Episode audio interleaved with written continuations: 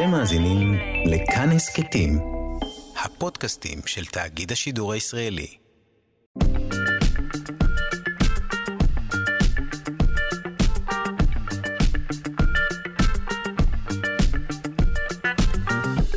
שלושה שיודעים. בוקר טוב למאזיני שלושה שיודעים, מגזין המדע והידע של כאן תרבות. הבוקר, בזים שפותרים בעיות, המכתשים המסתוריים של סיביר, יחסי גומלין מפתיעים בין נמלים לעקרבים, ובקתדרה למוסיקה נצא למסע קצר עם שיריו של חנוך לוין. תודה רבה לעורכת אלכס לויקר, על ההפקה, נועה רוקני, תמר בנימין והילה שוקר, תמיר צוברי על הביצוע הטכני. אני שרון קנטור, בואו נתחיל. Hmm,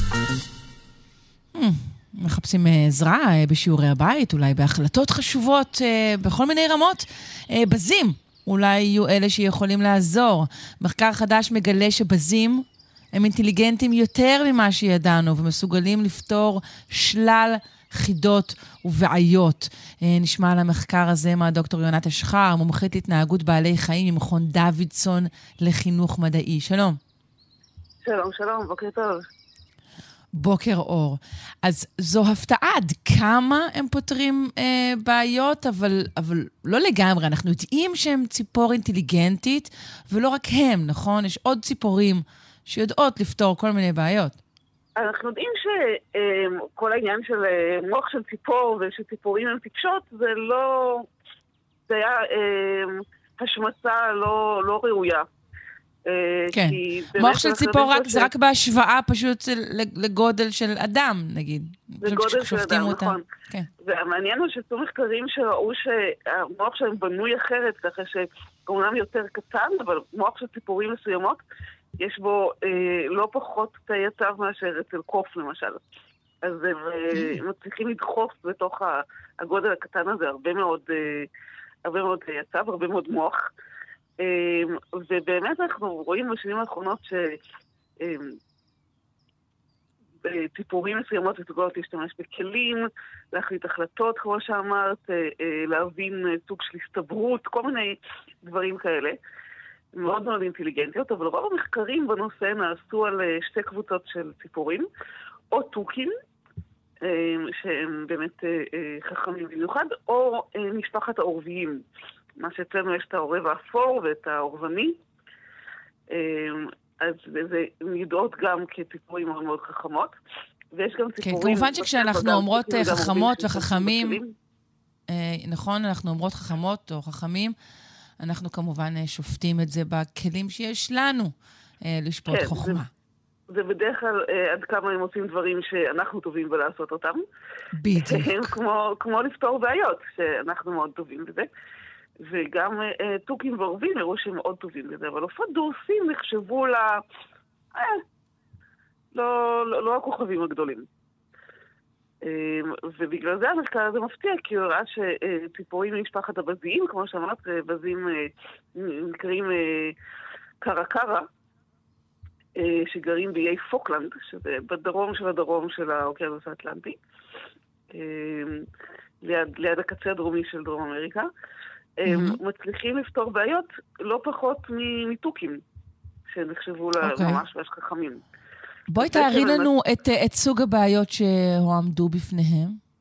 אז מה שהחוקרים עשו זה שהם בנו קופסה שיש לה בעצם מין שמונה צדדים, שמונה תאים כאלה קטנים, שבכל אחד מהם היה איזושהי חידה שהייתה מבוססת על משהו ש, שגם נתנו לתוכים מסוג קקדו גופין, שהם ידועים כחכמים.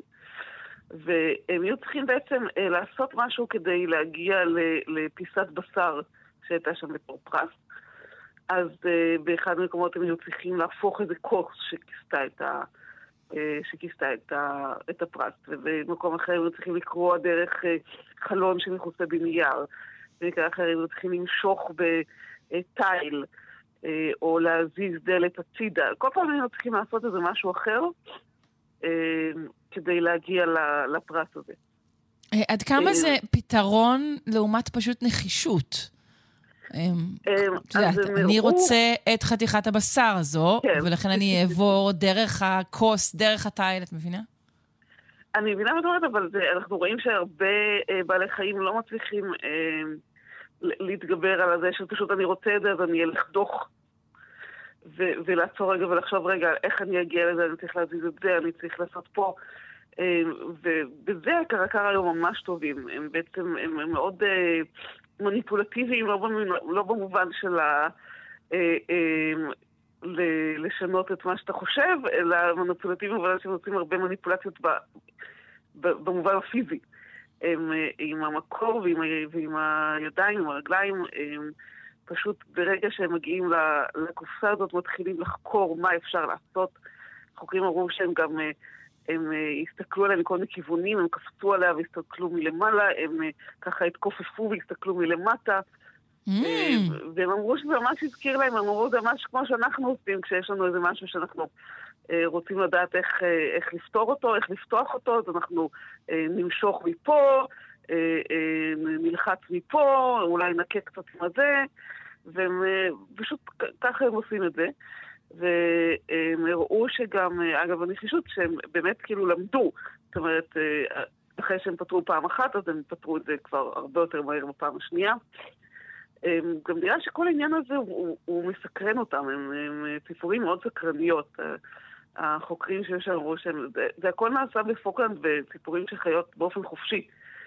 אה, וברגע שהם כן. הגיעו בעצם לחקור אותם, אז, הם, אז הציפורים התחילו ללכת אחריהם ולשחק להם ב, אה, ברצועות של התרמיל ולבדוק מה אפשר לעשות איתם ואיך אפשר להגיע לתוך התרמיל. הן מאוד סקרניות מאוד חקרניות.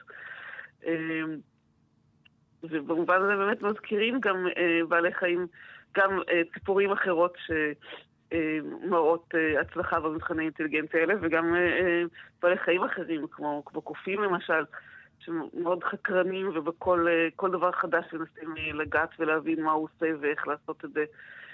כשהם ניגשו לטבע, כן. החוקרים קושרים בין האינטליגנציה וגם, אפשר להגיד, התושייה שתיארת, לבין סביבת החיים בפוקלנד, נכון? איך הם קושרים את זה?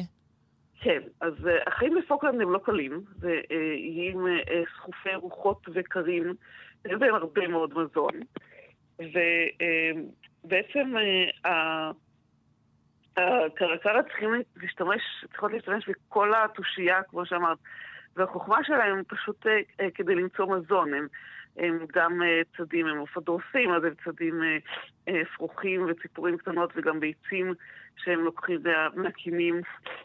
אה, והם גם אה, אוספים אה, כל מיני קונכיות ופורקי רגליים מהים, כאילו בעלי חיים קטנים מהים, וחלק גדול מה, מהמזון שלהם, למשל הביצים, יש אותו רק בתקופה מאוד מסוימת של השנה, אז הם צריכים כל פעם להסתגל לצבעים חדשים ולהבין מה אוכלים עכשיו ואיזה אוכל יש עכשיו שאין פעם ואיך לפתוח את הקונכיות. ומה שהחוקרים אומרים זה שהם בעצם חייבים להיות חקרניים וסקרנים כי, ואינטליגנטים, כי מי שלא פשוט לא שורד בסביבה הקשה הזאת. זאת אומרת, הם חייבים תמיד להבין איך למצוא את המזון, אה, אה, מה יכול לשמש להם מזון, איך לפתוח את זה, איך להגיע לזה. השאלה אם זה משהו גנטי כתוצאה, זה, זה משהו גנטי כתוצאה של הרבה דורות של קרקרים שגרים בפוקלנד, או שכל פרט, זה, זה מעצם היותו גר שם, את יודעת, משכלל את עצמו? הם חושבים שזה, שזה משהו גנטי, שמי שלא היה לו את מה שהם הגדירו כאומץ יצירתי. זאת אומרת, הרעיון של כל הזמן לחקור ולמצוא דרכים יצירתיות להשיג מזון, אה, פשוט לא שרד. אז אה, מי ששרדו, התכונות ש... שהתפשטו באוכלוסייה זה התכונות של, אה, של אינטליגנציה וסקרנות וחקרנות. חוקרי הגניוס היהודי אולי יכולים לעשות מטעמים מהמסקנה הזו. בסדר גמור, אז תודה רבה לך, דוקטור יונת אשחר, מומחית התנהגות בעלי חיים, מכון דוידסון לחינוך מדעי. Uh, בהחלט uh, נשקול לפנות uh, לאותם קרקרים ברגעים קשים. תודה. תודה רבה.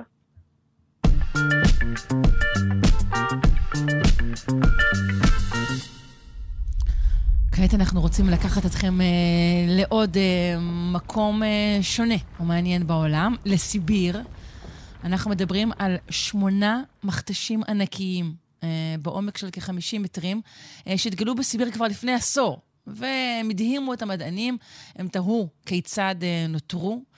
המכתש... אה, כיצד נוצרו, סליחה, המכתשים האלו, וכעת אנחנו עם מחקר חדש אה, שמסביר את, אה, את העניין. ככל הנראה, שוב, מדובר בתנאי סביבה ייחודיים. נפנה לפרופסור קולין פרייס מהחוג לגיאופיזיקה בבית הספר לסביבה ולמדעי כדור הארץ על שם פורטר, ראש מיזם האקלים באוניברסיטת תל אביב. שלום. שלום, בוקר טוב. בוקר אור. ספר לנו על המכתשים המסתוריים האלו. אז התחילו לגלות לפני אולי עשור פתאום חורים שנוצרו באדמה בסיביר, אבל בגודל של עשרות מטרים, הקוטר שלהם, בעומק אולי 50 מטר, וזה גם מתמלא עם גשם ומים אחר כך, אז יש מים לפעמים. למטה.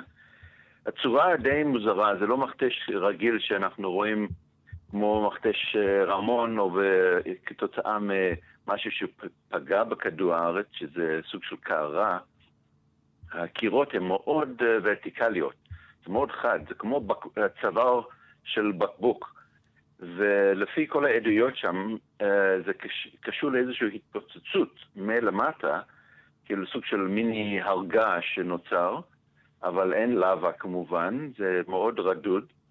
והרעיון שיש גז שמתאסף מתחת לקרקע, גז מתאן בעיקר, וכשלחץ מגיע לאיזשהו סף, אז זה מתפוצץ כמו בקבוק שמפניה, שהפקק אה, עף, ואז אה, אנחנו רואים את המכתשים האלה. רגע, מתי הם נוצרו, המכתשים? אנחנו יכולים הרי לקבוע, ש... לא? האמת היא שבסיביר אין כל כך הרבה אנשים שגרים שם, זה שטח ענק. אז רק כשהתחילו לטוס שם, או אנשים טיילו שם, גילו אחד או שניים, ויש בינתיים רק אולי עשרה שגילו.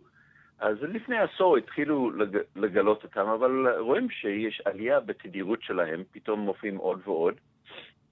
אז חושבים שאולי זה קשור עכשיו להתחממות של האזור שם, השינוי האקלים. Uh, בתוך האזור שם, בצפון סיביר, uh, והרבה אזורים בקווי רוחב גבוהים, יש אדמות קפואות, מה שנקרא פרמפרוסט, שהטמפרטורות מתחת לאפס כל, כל השנה, גם בקיץ. לכן mm, אז זה מקומות שאף פעם לא מפשירים בעצם. נכון, ולכן okay. אה, אוקיי. יש חומר אורגני מתחת לפני השטח, אמ, ואם זה קפוא, אז גם הגזים שהם בתוך החומר הם קפואים, כמו בועות בתוך קרח, אבל עם ההתחממות וההפשרה, בעיקר בקיץ, אז גם יש הפשרה של הקרקעות וגם החומר האורגני, גם יש יותר תגובות עם החומר האורגני ויצירה של יותר מתאן. וזה מצטבר בכיסים מתחת לקרקע, וכנראה שעוברים איזשהו סף, וכמו בבקבוק שמפניה, הפקק עולה, ואז אנחנו מקבלים את המכתשים האלה. כלומר, קודם כל, הקור, הגז נכלה שם עקב הקור, כן? הגז היה שם, אה, הוא החום האורגני. הגז מגיע מפירוק של חומר אורגני, ועצים שמתו וחיות במשך הרבה שנים, אפילו מיליונים של שנים, וככה אנחנו מקבלים... אבל הסיבה נפט. שהוא כלוא שם קשורה לקור, לפרמפרוסט? אוקיי. נכון, כן, כן, בגלל שזה קפוא. ו... ועכשיו יש הפשרה הזה... של האזור, אה, ולאט אוקיי. לאט יש אה, אזורים שכנראה שיש כיסים של גז מתחת לקרקע, ואז שאולי בקיץ או באביב, שיש עוד הפשרה, אז עוברים איזשהו סף, והחלק העליון יש הפשרה שוב, ואז אה, איפה שגז למטה, יש מספיק לחץ אה, לפרוץ לפני, לפני הקרקע. אנחנו צריכים לדאוג מהמכתשים האלה? צריכים לדאוג לא באופן פיזי, מפני שאף אחד לא גר שם, אבל כן צריכים לדאוג מהתופעה, מפני שגז אה, מתאן, שזה מה שכלוא שם באדמה, שהוא מגיע לאטמוספירה, אז הוא עובד כמו גז חממה. הוא בולע את החום של כדור הארץ, כמו פחמן דו-חמצני ועוד גזים, ואם באמת יש הפשרה מסיבית של האזורים שם, אז יהיה לנו, גם אם זה לא בפיצוצים, יהיה גז שדולף החוצה לאטמוספירה, ואז כאילו שמנו עוד צמיחה על כדור הארץ, וקשה מאוד להחזיר את המתאן הזה לקרקע. זה כיוון אחד. אז כשמדברים על משבר האקלים ונקודות של אל-חזור, אז זה אחד מהם, אחד של, של האדמות הקבועות האלה, שכתוצאה מהפשרה, יהיה לנו עלייה גדולה בכמות המתאן באטמוספירה, שיוסיף לאפקט החממה ויוסיף לטמפרטורות של כדור הארץ, וזה כיוון אחד, קשה מאוד להוציא כן, אותו. ואז, ו- וכמובן יגביר. שוב את החימום. זאת אומרת, זה כן, כן, המעגל שאנחנו ה- מתארים. וכל ההשלכות של אה, מזג אוויר קיצוני ואסונות טבע קשור לאקלים. אז אה, שם הדאגה באמת לתהליך של הפשרה ויצירה של המתאן, אבל המכתשים האלה, יש בינתיים, יש מעט מאוד, ודווקא באזורים שאף אחד לא גר, אז זה פחות מסוכן. כן. אה, כמה אזורים קפואים לחלוטין, אזורי פרמפרוסט יש בכדור הארץ? יש, אה, ולפי, אפשר לחשוב לפי קו רוחב, אז הרבה אזורים בצפון קנדה ובאלסקה וחלקים של צפון אה, סקנדינביה, סיביר, כל הטבעת שהולך מסביב ל- לקוטב הצפוני. אה, בחלק הדרומי פחות מפני שאין כל כך הרבה יבשות, חוץ מאנטארקטיקה, שבמילא יש כיסוי של קרח בכל האי, אבל זה בעיקר באזורים אה, צפונים וגם בהרים גבוהים. אז גם נגיד בטיבט ובהימאליות, שככל שהולכים למעלה בגובה, אז גם טמפרטורות יורדות, ויש אזורים בטיבט ובמונגוליה שמתחת לאפס כל השנה. אה, בעברית, אה, נגיד אה, כפעת עד. עד עד, אוקיי. כפעת עד. אה, יפה, אה, בסדר, כרגיל אה, לא נותר לנו אלא לקוות לש... לשינויים וגם להמתין בסבלנות. תודה רבה לך, פרופ' קולין. פרייס מהחוג לגיאופיזיקה בבית הספר לסביבה ולמדעי כדור הארץ על שם פורטר וראש מיזם האקלים באוניברסיטת. תל אביב. יום טוב. יום טוב, ביי.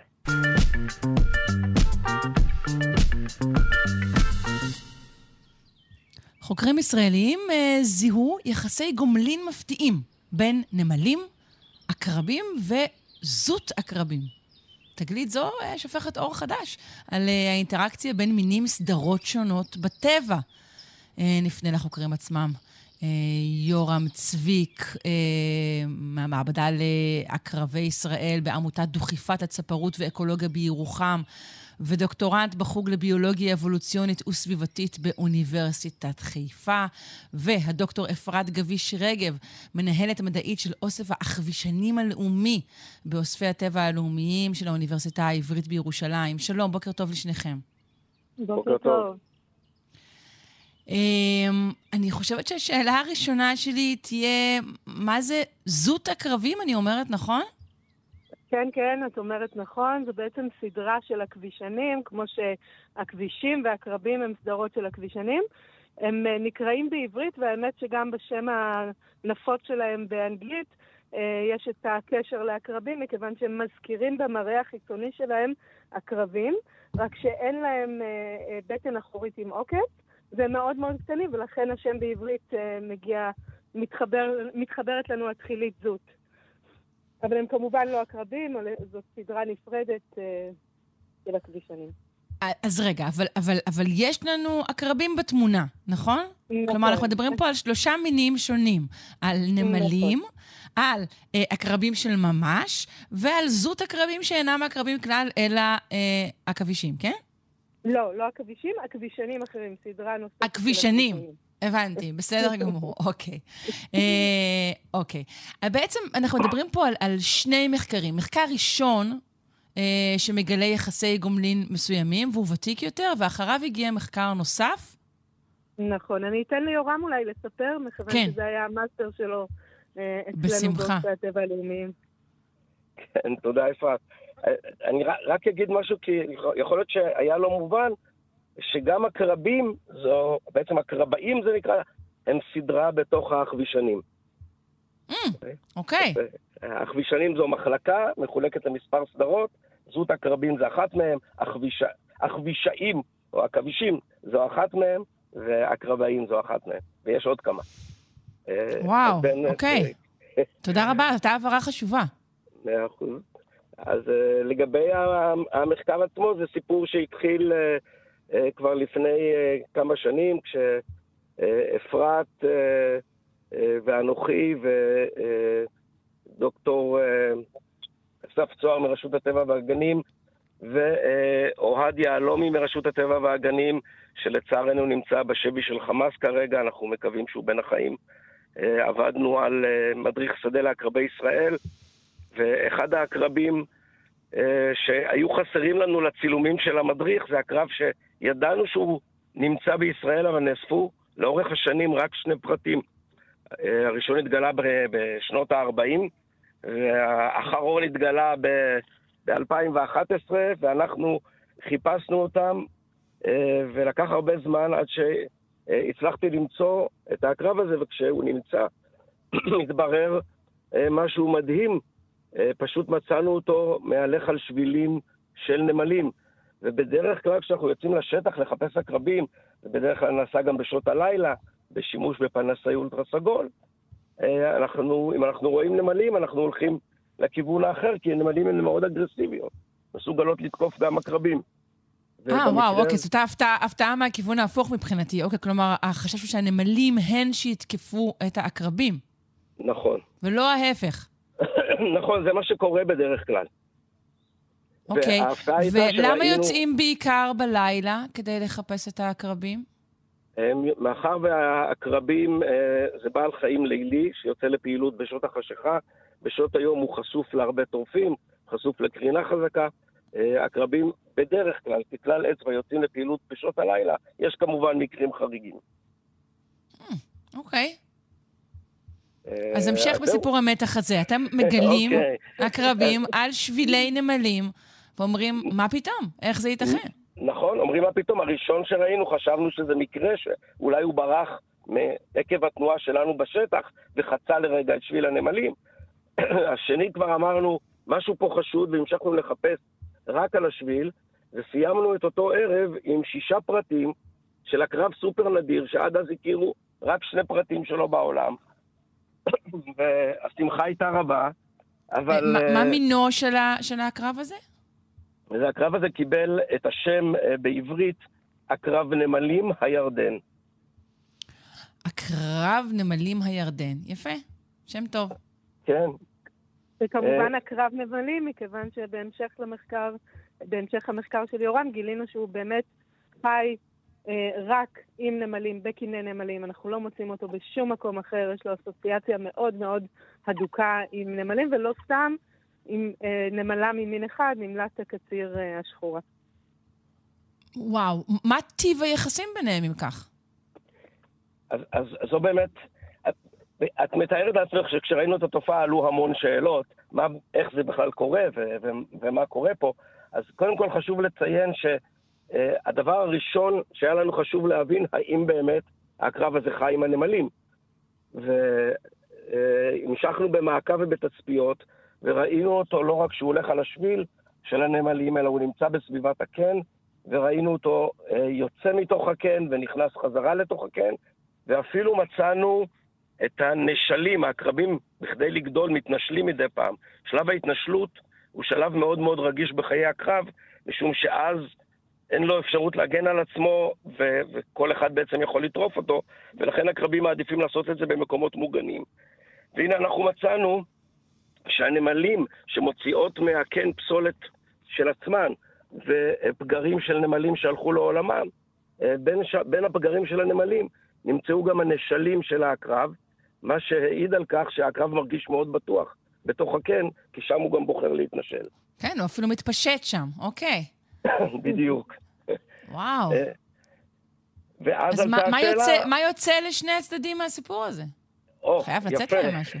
אז, אז, אז הנה, זה, זה באמת, אה, אה, כך התגלגלו השאלות, ואני חייב להודות שאני אה, רומנט, רומנטיקן חסר תקנה, וישר אמרתי לעצמי, אם יש פה יחסי גומלין, אם קיימת פה סימביוזה, בטח זה מוטואליזם, הדדיות, שכל צד נהנה ממשהו, אבל uh, ככל שהמחקר יתקדם, נראה לנו ש... שלא כך הדבר, אלא העקרבים... אגב, ההפך, אתה לא, אתה לא רומנטיקן, אתה תועלתן של מערכות יחסים, אבל נשים את זה בצד, אוקיי. אז זהו, אבל זה הלך... אז ההפך הוא הנכון? כן, התמונה הלכה והתחברה. אה, בניסוי מעבדה שעשינו, אה, ראינו שדווקא יש לו נטייה לכיוון אה, אכילה של זחלים של נמלים, כך שכנראה זה מה שהוא עושה, הוא פשוט נמצא בתוך הקן, נהנה מאושר של זחלים, אושר של מזון, זחלים של נמלים, ו, אה, ולא לא מועיל בשום דבר לנמלה עצמה, אה, אלא רק מנצל את, את היכולת אה, לחיות איתה בתוך הקן ליהנות מהתנאי הגנה של הקן, ליהנות מההגנה רגע, של אבל, הנמלים. אבל, שנייה, יופי. לא יכול להיות. כי אתה אמרת לי בהתחלה, אתם אמרתם לי, שההפתעה הייתה לגלות שנמלים לא תוקפות את העקרב. ועכשיו אנחנו מגלים שלא רק שהם לא תקפו אותו אה, בשביל, הם אפילו מאפשרות לו פשוט להתנחל לשם, לאכול להם את הצאצאים, והוא לא נותן כלום? זה אז הגיוני? אני אוסיף, אני אוסיף כאן עוד משהו. קודם כל, התוצאות המעניינות שמצאנו היו בתנאי מעבדה. אה, אנחנו עשינו עכשיו, עוד אין לנו תוצאות, אספנו בעצם אה, עקרבים, יורם אסף עקרבים, ואנחנו עשינו בדיקה של אה, אה, תכולת המעיים שלהם בשיטות מולקולריות, כדי לראות האם גם אה, בשטח, האם גם במציאות הם אוכלים נמלים. זה ייקח עוד קצת זמן, אנחנו נגיע אה, אה, לזה ונפתור את החידה הזאת. ובנוסף לזה, יש עדיין איזושהי אופציה שאנחנו לא יודעים, אבל זו השערה קיימת, שאולי העקרבים אוכלים דווקא את אותם זכנים שמתפתחים לאט יותר, או אולי בדיוק. פחות מוצלחים, אבל הם זו עוזרים שאלה באיזשהו סינון גנטי מצוין כזה, אוקיי. יכול להיות, אין לנו עדיין תשובות לזה. אה, וואו. זה מה שנחמד במחקר, שכל אה, מחקר שאתה עושה פותח ומעלה עוד הרבה שאלות נוספות אה, ומרתקות, שאנחנו מקווים שנקבל עליהן תשובות יום אחד. אז רגע, אנחנו מדברים על נמלת הקציר ועל נמלת העקרב, הקציר נכון? נמלת הקציר השחורה ועל על העקרב. ואז נוסף עוד שחקן למשחק. בדיוק, הרי הבטחנו אותו, את- הזוט. נכון. אז, הזוט הוא בעצם כמו, הזוטה שהיה בזמנו בפיס, אה, הוא הצטרף. אה, תוך כדי המחקר והתצפיות, והיו לנו אה, מאות של תצפיות כאלו בעקרבים, כולל תיעוד בווידאו של ההתנהגות שלהם לצד הנמלים, וההתנהגות של הנמלים בחזרה וכן הלאה. אה, אז ב- לאורך כל התצפיות הבחנו לפני כמה שנים, ב- בתקופת האביב המאוחר, בפרט אחד של עקרב כזה, שהיו עליו, על, הגב, על הגב שלו היו שני זוט עקרבים. הגודל של העקרב הוא כשני סנטימטרים, הגודל של כל אחד מהזוט עקרב אה, הוא כמילימטר. אז זה ממש... רגע, רגע. על הגב שלו, אתה מתאר לי פה סכמח של ממש. שסוחב עליו שני זוט עקרבים? נכון. וואו. אפרת, רצית לומר משהו? סליחה? זה לא, בסדר. אוקיי. כן, כן, סוחב על הגב, וזו הייתה תצפית יחידה. תצפית יחידה לא כל כך היה לנו מה לעשות איתה, אלא רק לפקוח עיניים ולשים לב, ואז חלפו להן שנים ועוד הרבה מאוד תצפיות, ולא מצאנו, אה, והנה באביב האחרון, בשנה שעברה, שוב באביב המאוחר, אה, הבחנו ב-11 פרטים שונים שכל אחד מהם נשא על גבו אה, מספר זוט עקרבים. השיאן היה פרט אחד שהיו על הגב שלו שישה זוט עקרבים. וזה כבר הת- התחבר לנו והדליק נורות, והבנו שלאורך כל התצפיות האחרות לא ראינו, כי היינו בעונה אחרת, אבל כשחזרנו שוב בעונה שבדרך כלל לא צפינו בה הרבה עד עכשיו, בעונת האביב המאוחר, אז נתקלנו בזוט עקרבים.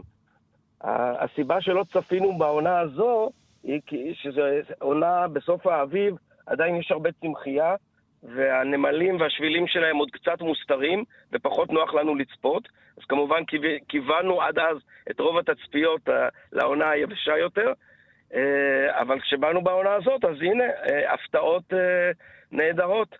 אה, וזה העלה גם את ההשערה שזו העונה שמתאימה כנראה לפעולה שנקראת הפצה. הרי גם הזוט הקרב וגם העקרב שחי בתוך קן הנמלים ומוגבל לתוך הקן, בסופו של דבר רוצה להתפשט ולהגיע לעוד מקומות, זאת אומרת, לקינים אחרים, צריך למצוא דרך איך לעשות את זה. אה, וההשערה היא שדווקא בעונה הזו, הנמלים מאוד מאוד פעילות באיסוף אה, של אה, מזון, של זרעים טריים על הצמחים בתקופת האביב, ואז יש הרבה מאוד שבילים, הרבה מאוד פעילות של נמלים, וזה הזמן הטוב לעקרבים לצאת, להסתובב על השבילים ולעבור משביל אחד לשביל אחר, וככה להגיע למושבה אחרת של נמלים. ואיכשהו עזות הקרב יודע בתקופה הזו לעלות על הגב של העקרב ולעבור ביחד איתו למושבה הבאה. אז הוא פשוט, הוא, הוא טרמפיסט על כל הסיפור הזה, אכן? נכון. הוא טרמפיסט. זה נוסף, והיה לנו מזל גדול שדוקטור שרון ורבורג, שהיא מומחית לזות הקרבים, סקסונומית, נמצאת אצלנו במעבדה באוספי הטבע הלאומיים, ושרון אז מצא שגם זות העקרב, כמו העקרב, היה מאוד נדיר עד התצפיות האלה של יורם. היו ידועים רק שני פרטים אה, מלפני 50 או 100 שנה. אחד מהם נאסף ליד אה, קן נמלים, והשני לא היה רשום באוסף איפה הוא נאסף, וכששרון בעצם הצליחה לזהות אותם, היא סיפרה לנו שזות אה, העקרב הזה משתייך לסוג שכל המינים בו הם ככל הנראה מינים שחיים עם נמלים. אמ, המין הספציפי הזה הוא הנציג היחיד אה, אה, מהסוג בישראל, ומסתבר שגם הוא כנראה לא כל כך נדיר כאשר אנחנו יודעים איפה לחפש אותו. יש מקרים שבהם הנמלים עצמן משמשות כ... לא יודעת, צריך לקרוא לזה, איך קוראים לו? הוא כן, שסוחב בשק קמח. נשיאת הפצה, נתנו, כן. עוד לא אושר על ידי האקדמיה, אבל אנחנו... נשיאת הפצה. במושג נשיאת הפצה, ובאמת ידוע בחלק מהמינים והמשפחות של זות הקרבים, אה, ידוע אה, בהחלט שיש להם את הדרך הזאת אה, להפיץ את עצמם. יש משפחות שעושות את זה יותר ממשפחות אחרות, והם הרבה פעמים עושים נשיאת הפצה על זבובים, צרעות, לפעמים גם על נמלים. אבל אה, זה המקרה הראשון בעצם שדווח בעולם על נסיעת הפצה על הקרב, ואולי יורם יספר לנו קצת על היתרונות uh, של נסיעת הפצה על הקרב לעומת uh, נסיעת הפצה על נמלה. כן, אז אנחנו באמת ניסינו להבין למה, למה שעזות קרב לא בכלל יתאפס על הנמלים ויעבור איתם. אז, אז קודם כל, הדבר הטריוויאלי ביותר זה שהנמלים אה, יוצאות לאסוף מזון וחוזרות חזרה לאותו קן. ואם המטרה פה היא בעצם הפצה לקינים אחרים, צריך למצוא איזשהו... אה, כן, אנחנו לא, אה, לא רוצים קו מעגלי פה, אנחנו רוצים. ללכת למקום אחר, אוקיי. נכון, ו- ופה הקרב, על ידי זה שהוא בעצמו מפיץ את עצמו, אז בהחלט נותן את המענה. אבל כנראה שיש פה גם עוד דברים. יותר קל לטפס על, ה- על הקרב, הוא פחות... אה, זריז במוביליות שלו, הוא פחות מתרוצץ כל הזמן, הגוף שלו פחות חלק, יש משטח מאוד גדול שאפשר לעמוד עליו. הנה, אמרנו אפילו שישה פרטים בקלות יכולים כן. לשבת על הקרב אחד, אה, ככה שיש פה אוסף של אה, יתרונות, ואת יודעת, תמיד יש את השאלה, וזה עדיין נשאר, איך הדבר הזה יתפתח מבחינה אבולוציונית, כי יש פה אה, יצור אחד שלמד לחיות עם נמלים, אנחנו, המונח המדעי זה מרמיקופילי, אה, מהמילה מרמיקו, נמלה ופילוס אוהב. זה יצורים שיודעים לחיות עם נמלים, והקרב הזה הוא הקרב היחיד שידוע למדע שחי עם נמלים. ויצור נוסף, אה, זאת הקרב שהוא מרמיקופיל, הוא חי עם נמלים. ו... מוזר לי שאתה שואל את זה מהכיוון הזה, אתה לא שואל, אתה לא אומר, אנחנו רואים פה נמלים שלמדו לחיות עם הקרב. כנראה, כנראה שהתהליך האבולוציוני הוא שיצורים מסוימים יודעים לזהות, או, או, או ברגע שנוצרו נמלים והתפתחו קיני נמלים, אז התפתחה בעצם עוד נישה אקולוגית, ואנחנו יודעים שכשיש נישות אקולוגיות אה, פתוחות, אה, בסופו של דבר יהיו בעלי החיים או הצמחים שידעו לחדור לאותן נישות אקולוגיות, לנצל אותן ולחיות בהן, וזה מה שקרה אה, כנראה במהלך האבולוציה בהתפתחות של קיני נמלים ויצורים שחיים בתוך קיני נמלים, וזה באמת פה מעלה לנו את השאלה בעקרבים, זה אחד הדברים שאני עובד עליו עכשיו בדוקטורט, להבין את ההתאמות האבולוציוניות ש... שהתרחשו ואיך זה קרה שהקרב ירד לחיות uh, בתוך קן של נמלים, ולנסות להבין איזה תכונות מקדימות נדרשו בכדי שדבר כזה בכלל יתאפשר ויתרחש במציאות.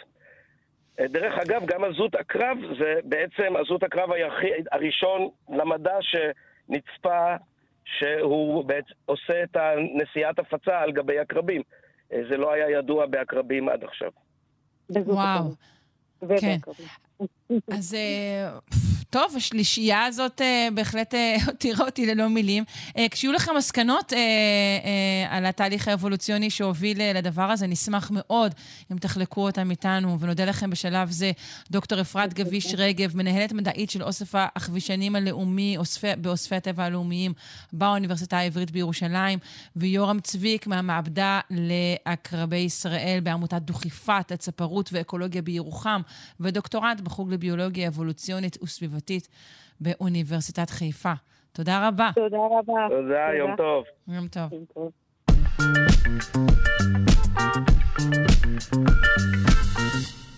אנחנו מסכמים את השעה כמדי יום ראשון עם הקתדרה למוסיקה של הפרופסור משה זורמן, מלחין מנצח ומייסד הקתדרה למוסיקה בשיתוף דוקטור אסטרית בלצן. שלום, בוקר טוב. שלום, בוקר טוב.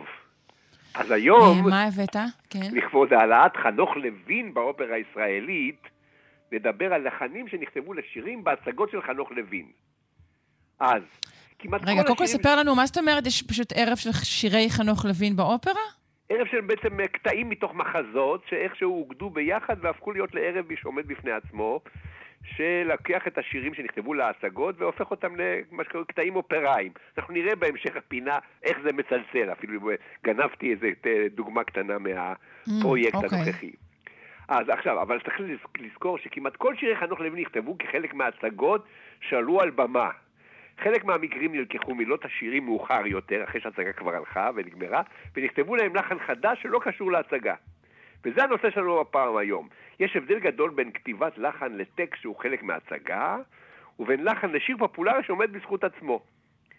כי הראש של חנוך לוין היה, והראש של חנוך והמוזיקאים שעבדו איתו, היו מושפעים מאוד מהקונספט שיצרו הצמד ברטולד ברכט וקורט וייל בתחילת, בחלק הראשון של המאה ה-20. מה אמרה התיאוריה שלהם?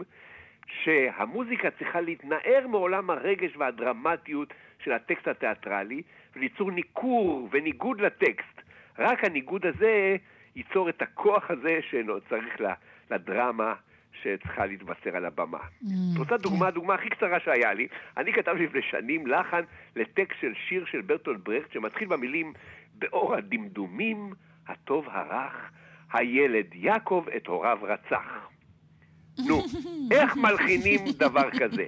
אז לפי התיאוריה של ברכט, שאני לקחתי אותה כמובן, באור הדמדומים הטוב הרך, הילד יעקב את הוריו רצח, ויצא הוואלס הכי מתוק בעולם, ו... כלומר, אתה נשאר עם המתיקות גם כשיש אה, שינוי כזה במילים. אתה תופס את המאזין, ואז הוא נתפס לא מוכן בעצם. בדיוק, אתה נמצא אותו לכם, וזה בעצם הראש שליווה את, גם את הראש של, של חנוך לוין והאנשים שעבדו איתו. הראש של ברכט ווייל, שהראש שבעצם השפיע על כל כתיבת מוזיקה לתיאטרון מאז ועד היום.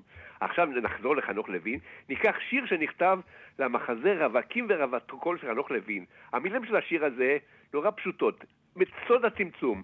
אוי, מנגינה ישנה עצובה, מי שחי זקוק לאהבה, ומי שאין לו אהבה, יסתפק בקצת חיבה, ומי שאין לו קצת חיבה, ילעס לו לחם עם ריבה. אז השאלה היא אם זה סתם חרוס שטות, אולי זה אמת עצובה על הקיום האנושי. עכשיו, מה עשה יוסי בן נון, האיש שעבד עם אה, חנוך לוין על כמה הצגות? הוסיף למילים את הלחן המתקתק הזה, אוי, מנגינה ישנה עצובה, מי שחי זקוק לאהבה, וכולי וכולי וכולי. לחן מתוק לגמרי, זה ואלס מתקתק, ושזה היה חלק מהראש של חנוך לוין ושל המלחינים שעבדו איתו. בואו נשמע את השיר בביצוע אנסמבל סירנות, אנסמבל נשי שפועל כבר כמה שנים על במותינו. אוי, מנגינה עצובה, חנוך לוין, ביחד עם יוסי בן נון, בקטע מהצגה. ישנה עצובה, מי שחי זקוק לאהבה, ומי שאין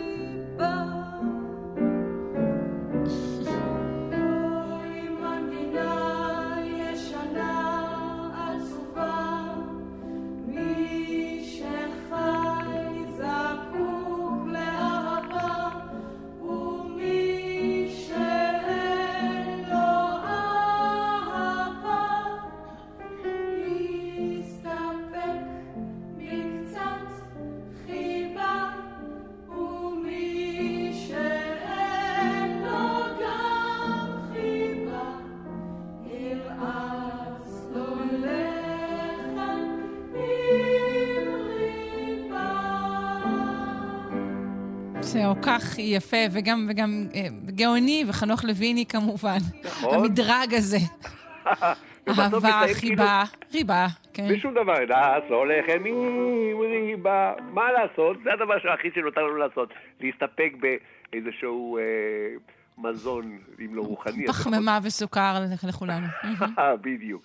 השיר הבא, אני חיה לי מיום ליום, לקוח בעצם מסרט שיצא חנוך לוין בשנת 1987, פנטזיה על נושא רומנטי. זה אחד הניסיונות הבודדים של לוין בעולם הקולנוע. השיר בוצע במקור בלחן של רפי קדישסון, אבל שנים לאחר מכן לקח את השיר הזה אה, רמי קליינשטיין, וכתב אותו אוויר, אה, כתב אוויר ריטה, וכבר זה הפך להיות כמובן להיט פופי. כן. לא כל כך יפה ולא בת 16, אבל יודעת משהו על העולם הזה. לא כל כך יפה ולא בת 16, אבל יודעת משהו על העולם הזה. פה כבר הלחן כמובן והביצוע משוחררים מהקונספט החנוך לויני על מוזיקה בתיאטרון, ונוצר לחן פופולרי, קצבי, יש לו בית, יש לו פזמון, פזמון קליט וסוחף, וככה השתחררנו מהתיאטרון ועברנו לעולם הפופ. אני חיה לי מיום ליום של ריטה עם רמי קליינשטיין.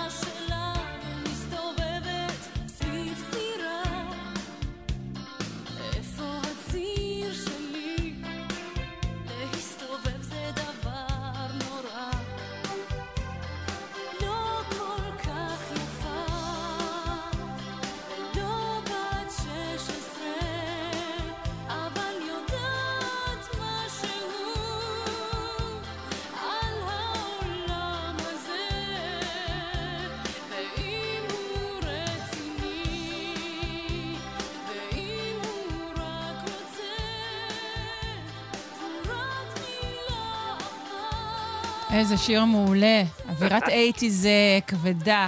נכון? כן, זהו, אבל כן. חנוך לוין עדיין נשאר עם כל העוקץ שבו. ממשיכים הלאה, בשנת 83 עולה המחזה של חנוך לוין, אורזי המזוודות. המוזיקה במקור של רבי קדישזון, אבל ב-89 לוקחת חווה אלברשטיין את השיר והלחין אותו מחדש. שלום, אני נוסעת, אני לא רוצה שתלוו אותי הלאה. לא שיש לי אשליות בכסף ללונדון, לונדון לא מחכה לי. בטקסט עצמו, במחזה, אה, יש איזו הערה קטנה, ואולי זה כבר לכל החיים להיות לבד, שלא הולחן.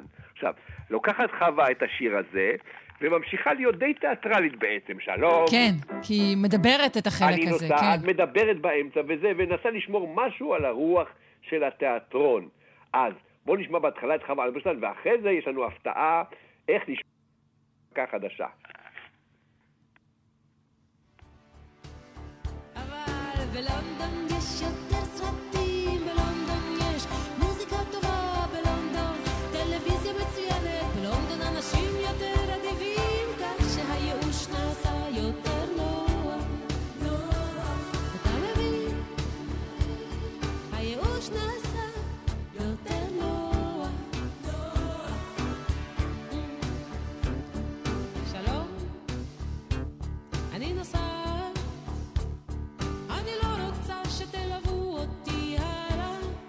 וכמובן זה עד היום, אה, אין, אין, אין סוף שבוע שבו זה, זאת לא כותרת של איזושהי אה, כתבה. השיר הזה דייק אה, סנטימנט ישראלי באופן אה, מושלם.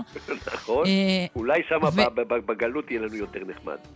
אבל אה, עכשיו ההפתעה, איך ו- יישמע השיר כן. הזה בביצוע זמרי האופרה הישראלית בגרסה החדשה? לכאורה אה, זה זה, נגד... מה ש- זה מה שעכשיו עולה באופרה? בדיוק. מה, ש, מה שאנחנו... אה, גנבתי להם אוקיי. קטע קטן מהצגה. זה נגד האסתטיקה של חנוך לוין, שדאג שאת השירים שלו בהצגה ישירו תמיד שחקנים ולא זמרים. נכון. ככה שרק הטקסט יצא. היה ראש זה, הוא הבריטל לא רצה יפיוף יתר, הוא... זה, לא, זה, פשטות, כן. ישירות, בלי פעלולי במה, זה הראש. עכשיו, איך תשמע, איך שמע השיר הזה, לונדון, בביצוע אופראי, שכמובן הוא תמיד מבחינה קולית ביטוי מוגזם, הוא חלק מהסגנון, ואיך יישמע הדבר הזה על החלק, או איך ישפיע על החלק הקומי של השיר. נשמע את דודי זבה, המעבד וה... מה- אה, האיש שעבד על הקטע הזה, עם הזמרות של האופרה הישראלית, ישירו לנו את לונדון בגרסה האופראית. מה דעתכם? נשמח לשמוע. לונדון לא מחכה לי, גם שם אהיה לבד. לונדון לא מחכה לי. שלום, שלום, אני נוסעת, שלום, שלום, אני לא רוצה שתלוו אותי הלאה. שלום, שלום, שלום, לא שיש לי אשליות בקשר ללונדון. לא, לונדון לא מחכה לי. גם שם אהיה לבד,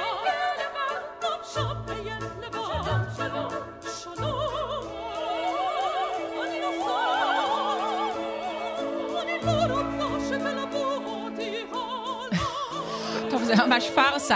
אה, זהו, זה ממש אז פארסה. בעצם הם לקחו, הם לקחו את הלחן של חווה אלברשטיין וביצעו אותו אופראית. בדיוק, לא, לא, זה חלק מהסיפור, לוקחים, לא ממציאים שום דבר בגרסה הנוכחית אוקיי. באופרה הישראלית, זה הכל לקחת לחנים שמכירים, אבל לעשות להם איזה טוויסט אופראי, זה נורא מצחיק, כי אנחנו רגילים לגרסת המקור, מעניין מה יוצא בסופו של דבר מהעסק הזה. ואולי אנחנו נסיים, המיוחד והיפה בלחנים לטקסטים של חנוך לוי נכתב על ידי זוהר לוי עבור להקת אחרית הימים, עם הסולן אלי מגן ועם סולו גיטרה יפהפה של יצחק קלפטר.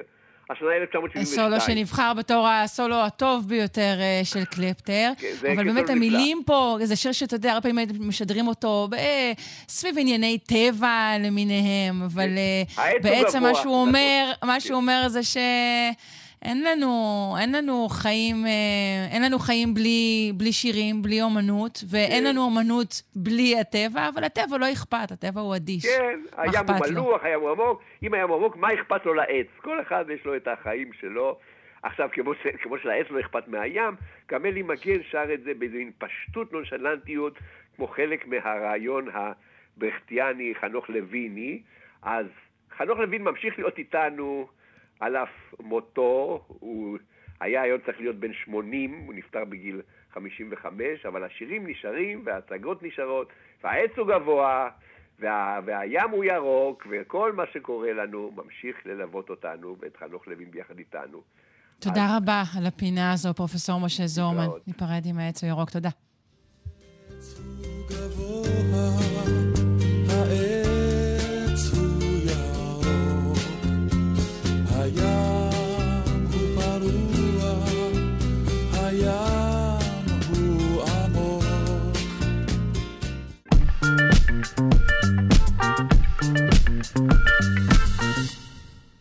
סופרת יפנית בשם אה, אה, רי קודן אה, זכתה באחד מהפרסים הספרותיים היוקרתיים ביותר במדינה.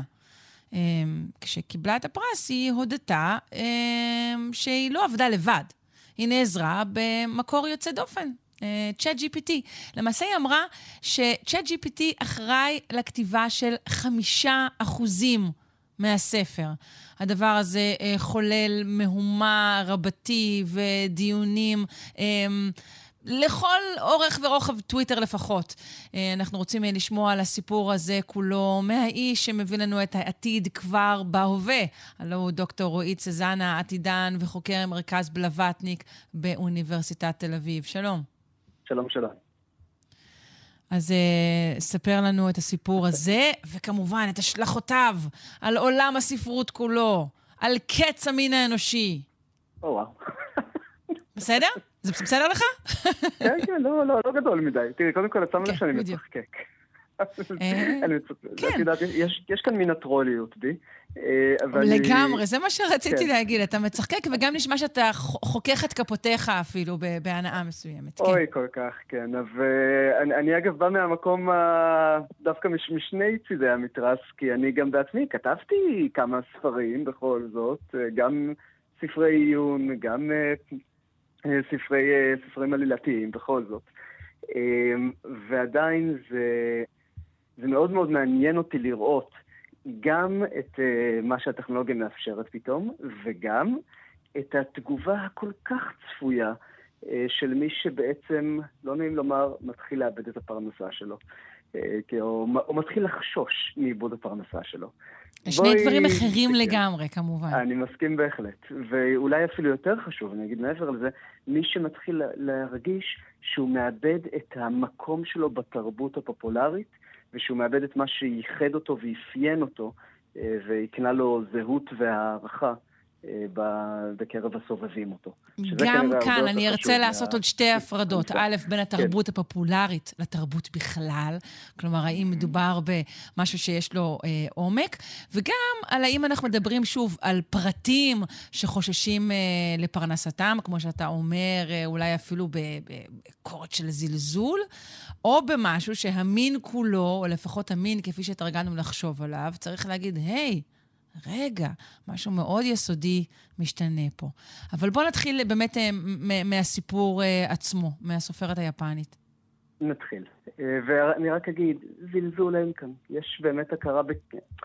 תראי, גם, גם לי כואב כשאני רואה, דבר, כשאני רואה איך מקצוע, משלוח יד, ש, ש, שיש לי והיה לי, אני רואה איך הוא נעלם.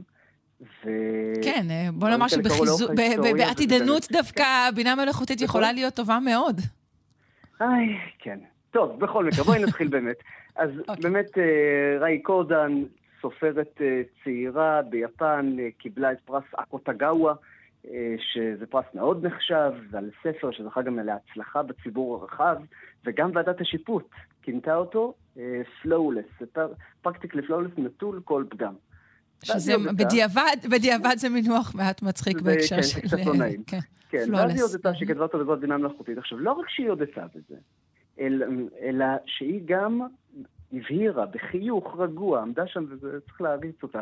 היא עומדת בטקס קבלת הפרס, היא מחייכת למצלמה, והיא אומרת שלא רק שהיא השתמשה בבינה מלאכותית כדי לכתוב אותו, והעתיקה ישירות משט GPT בערך חמישה אחוזים מהספר, אלא שהיא מתכוונת להמשיך לעשות את זה, ולהמשיך להרוויח מהשימוש בבינה מלאכותית בכתיבת הספרים שלה, ואיך היא אמרה את זה? בזמן שהיא תניח ליצירתיות שלה, של הסופרת, אה, לבטא את עצמה במלואה. כלומר, לא רק שהיא השתמשה בבינה מלאכותית כדי לכתוב את הספר, היא לא מתנצלת על זה והיא לא מתכוונת להתנצל על זה. היא מתכוונת... בסדר, כמו. שאמרת, היא סופרת צעירה, היא קראה את רוח הזמן. ה- אני חושבת שההתבטאות הזאת בסך הכל עשתה רק טוב גם ליח"צ שלה, וגם באמת, אתה יודע, לעמוד, לעמוד מול הזמן שבו, שבו את חיה. אה, יש. בזה הרבה. אבל זה, אבל זה לא רק הסופרים הצעירים, זה כאן הדברים באמת אה, נהיים מעניינים ואנחנו רואים את התנועה הגדולה יותר. אה, באופן אישי, אבא של אשתי, סופר בחסד, כתב, כבר כמה וכמה, הוציא לאור כמה וכמה ספרים, ממשיך לעבור סדנאות כתיבה. בחודשים האחרונים הוא עושה סדנת כתיבה עם בינה מלאכותית של הסופר, אה, אה, של, של הסופר אלכס אפשטיין. והוא mm-hmm. ממש אה, מספר איך היא עוזרת לו לכתוב, או איך היא עוזרת לו להביא אה, רעיונות. אה, אוקיי, אבל לכתיבה. הדבר הזה זה לא משכנע אותי. כי יכול להיות שיש פה קהילה כזאת, של אחרינו המבול. כלומר, אנחנו, ה... אה, כרגע יש גבייה, אנחנו חבורת הצבועים שעדיין ניזון, אה, ניזון מהגבייה הזו, ואחר כך, יאללה. כרגע, בתקופת המעבר, אנחנו ננצל את זה כדי להעביר סדנאות על כתיבת בינה מלאכותית, כדי לכתוב עוד ספרים. זה שאחר כך כל התחום אולי יקרוס למישהו על הראש, זה לא כך מעניין אותנו. אז השאלה היא למה את אה, אומרת שהתחום יקרוס על הראש? כי הנה, ש... הנה הדרך שבה אני רואה את הדברים כרגע. הבינה המלאכותית עומדת לכתוב אה, ספרים טובים. כרגע היא עדיין לא עושה את זה, אגב צריך אה, להבהיר, כרגע מי שמשתמש בבינה מלאכותית כדי לכתוב צריך עדיין המון כישרון כתיבה אה, משל עצמו, המון אינטואיציה מה הקהל יאהב, מה נראה טוב ולא, ואז צריך ללכת לבינה המלאכותית ולהתחיל לש... לבקש ממנה בקשות ולשייף, לערוך, לשחבר, ל... לסדר, כדי לקבל... אבל היא מאוד מזרזת את תהליך. הכתיבה. יש לנו פה נכון, עדויות נכון. על זירוז של מז- 20 עד נכון. 30 אחוזים אצל מי שמשתמשים בזה. 20 עד 30 אחוזים ואפילו הרבה הרבה יותר מזה, אה, וזה נכון מאוד, היא מאוד מזרזת את תהליך הכתיבה. ועכשיו נשאלת השאלה, אז מה? ואני אסביר למה אני מתכוון. כשאת, רוצ... מה את מחפשת כשאת הולכת לקרוא ספר בחנות? את... אם זה ספר אה, פרוזה, את רוצה איור, את, את, רוצה עלילה, את רוצה דמות מעניינת, את רוצה אסקפיזם. עכשיו, כל הדברים האלה, מה זה משנה לך אם הבינה המלאכותית כתבה, או אם סופר אנושי כתב? את בוודאי רוצה אולי לפרנס את הסופר האנושי, אבל אני לא רואה כל כך אנשים הולכים לחנות ספרים. י- יש לי תשובה, אתה- אתה- אתה רוצה תשובה? בבקשה. יש לי, תשובה. א', אני חושבת שמה שאני מחפשת כבן אנוש, זה תמיד אולי את הגורם האחר, יש שיקרו- יכנו אותו אה, אקראיות, אה, מקריות, דברים שהם לא בהכרח אה, משתמעים אחד מהשני. זה מה שעושה יצירה גדולה, אני חושבת. דבר שהוא ייחודי ולא ניתן לחזות אותו, זה אחד. ואני חושבת אבל שהשאלה המעניינת יותר היא, אז למה שלא בינה מלאכותית גם תקרא את הספרים האלה? זאת אומרת, ברגע שאנחנו מזיזים את כל הדיון לדיון הזה, לדיון, יאללה, מה אכפת לך? אז יאללה, שהם גם יקראו את הספרים, שישבו רובוטים ויחיו בכלל את כל החיים שלי. אז אני אענה, יש כאן שני טיעונים או שתי שאלות שהם מאוד רחוקים אחד מהשני, בואי ננסה לפרט אותם אחד-אחד. קודם כל, את רוצה, בטיעון הראשון, רוצה איזה, את המשהו שקשה לך להגדיר אותו אולי, את רוצה את הייחודיות, את רוצה את הקסם, את שואלת את עצמך, מה עם האלמנט הגדול יותר שבינה מלאכותית לא, לא תצליח להגיע אליו. אני לא יודעת אם תצליח, אולי. תצליח לחקות אני- אותו בצורה מושלמת, אגב, יכול להיות. לא תצליח, מק- מקבל את, ה, את השאלה. אבל תראי, הנה, אני- בוא, בואי נלך לרגע אחורנית בהיסטוריה. יש אה, פרשייה שאני מאוד אוהב של אה, אדגר אלן פו. מכירה את הסופר? בוודאי, משורר? כן, כן. יפה, אז כן, יש, יש לו כמה יצירות טובות. העורב, למשל, אתה קורא את היצירה הזו, אני זוכר עדיין, כן, בגיל 16 שנחשפתי אליה, ואתה פשוט מתחבר כל כך דרך החריזה והמילים וה... והטון של הדברים, אתה מתחבר לחוויה האנושית אה, של מוות, אבל בסדר, של אה, אובדן. ואתה קורא את, את, את הפואמה הזאת ואתה אומר, אלוהים אדירים, יש כאן, יש כאן קסם, יש כאן, איך, איך, מיש, איך בן אדם הצליח להוציא דבר כזה מתחת לידיים שלו. אה, ורק בן אדם היה יכול לעשות דבר כזה. זו הייתה, אגב, התיאוריה לגבי הכתיבה של משוררים, אה, שבאמצע המאה ה-19, שאי אפשר לפרק את מלאכת הכתיבה לחלקים הנפרדים שלה, אלא שפואמה היא תוצר של הספונטניות האנושית, של הדמיון האנושי, וכולי וכולי וכולי.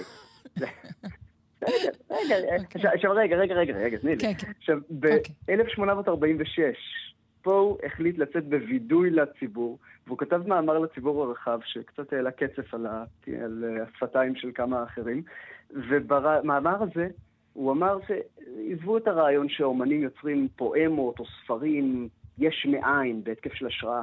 זה תהליך כתיבה מתודי, זהיר, ופשוט מעדיפים שלא לתת לציבור להציץ מאחורי הקלעים. ואז הוא גם הלך ופירט איך הוא כתב את העורב, צעד אחר צעד. ותני את הצעדים האלה לבינה מלאכותית, אולי לא היום, בעוד שנה, בעוד שנתיים, היא תוכל גם כן לכתוב את העורב. כי תהליך הכתיבה ומה שהתוצרים שלו, אין שם קסם יוצא דופן, זה תהליך, ואם בינה מלאכותית יכולה ללכת בתהליך הזה ולהפיק יצירות, אז, היא תוכל גם להפיק יצירות ברמה דומה מאוד, אם לא טובה יותר. כן, אבל זאת אולי רק התוכי. של העורב, זה לא אומר שהיא יכולה ליצור את העורב בזמן שבו הוא נוצר.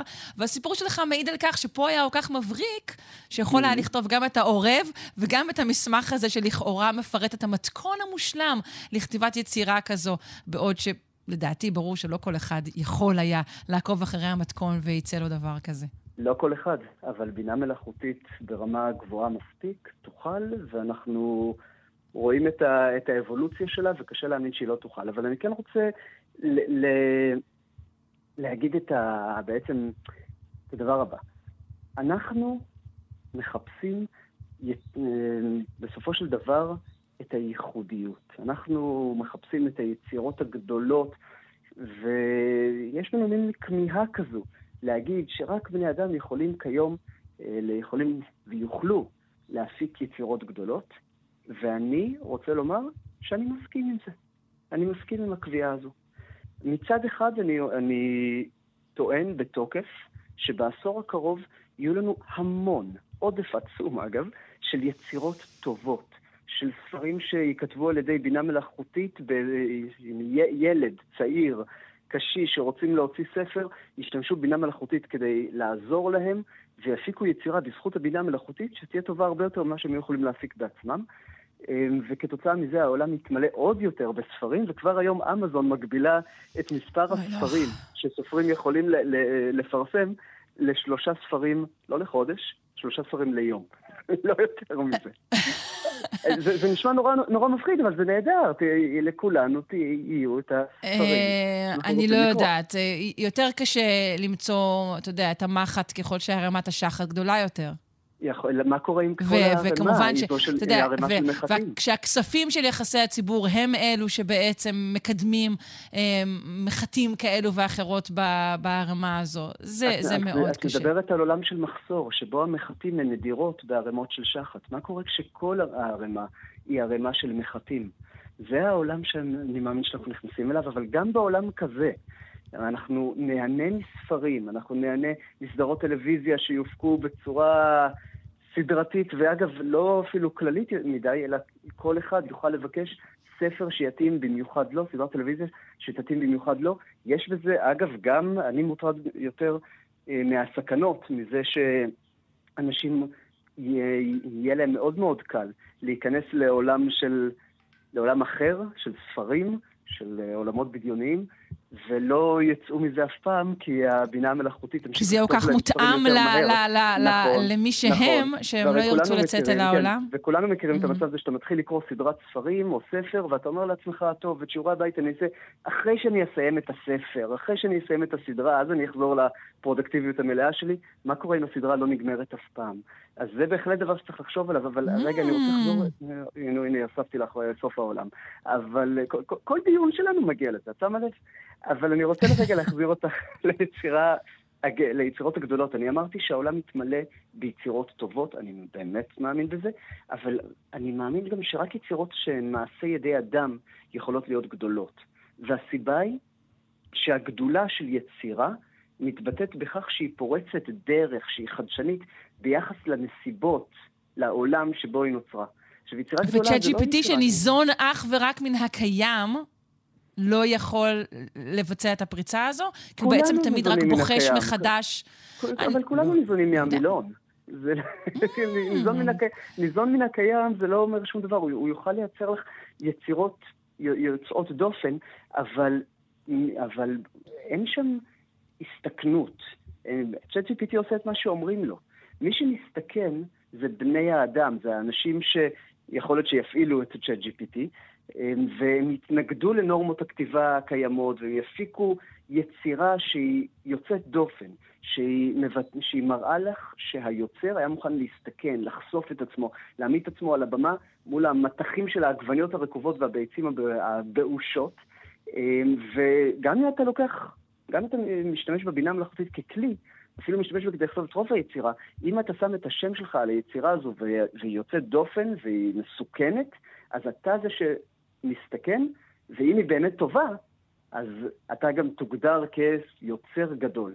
ואני רק רוצה להגיד דבר אחרון, שכשריי קודן, הסופרת היפנית, היא עמדה מול כל יפן, חברה מסורתית, שמרנית, היא הכריזה שהיא השתמשה בבינה מלאכותית כדי לכתוב את הספר שלה, היא העזה באמת ובתמים, היא מאמינה שהבינה המלאכותית עוזרת לה להפיק יצירות טובות יותר, ושאנשים אחרים צריכים להשתמש בה גם כן, והיא הייתה מוכנה להסתכל ולהיחוות למען האומנות, היא שמה את עצמה שם ואת המוניטין שלה, למרות שכבר כתבו אחרים שסופרים נתקפים בבחילה לאור, לאור זה, ואין דרך לשקם סוג כזה של נזק למוניטין, והיא עדיין הייתה מוכנה בשם האומנות לשים את עצמה מול כולם, לחייך למצלמה, ואמרה שהיא תמשיך לדבוק באומנות שלה ותמשיך לכתוב ספרים בדרך הזאת, והיא כבר, כתוצאה מזה, הפכה להיות סופרת גדולה ומתוות דרך ופורצת דרך לתחום החדש של הספרות. אוקיי, אתה רואה דברים שנחשבים לאמיצים ומסוכנים, הרי אנחנו רואים שבמציאות של עכשיו הם אלו שמביאים לך הרבה פעמים אה, יותר הצלחה. אה, בכל מקרה, האופטימיות שלך כרגיל מעוררת השראה, דוקטור רועי צזנה, עתידן וחוקר מרכז בלווטניק באוניברסיטת תל אביב. תודה רבה. עד סוף העולם.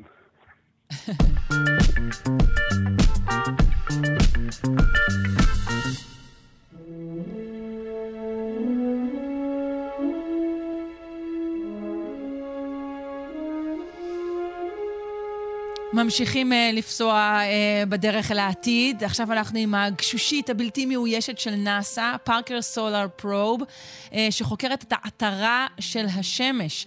Uh, נשמע מה קורה עם המסע שלה מהפרופסור יואב יאיר, חבר סגל בית הספר לקיימות באוניברסיטת רייכמן וחוקר אטמוספירה וחלל. שלום. היי, בוקר טוב, שרון. בוקר אור. Uh, אז ספר לנו על הגשושית הזו.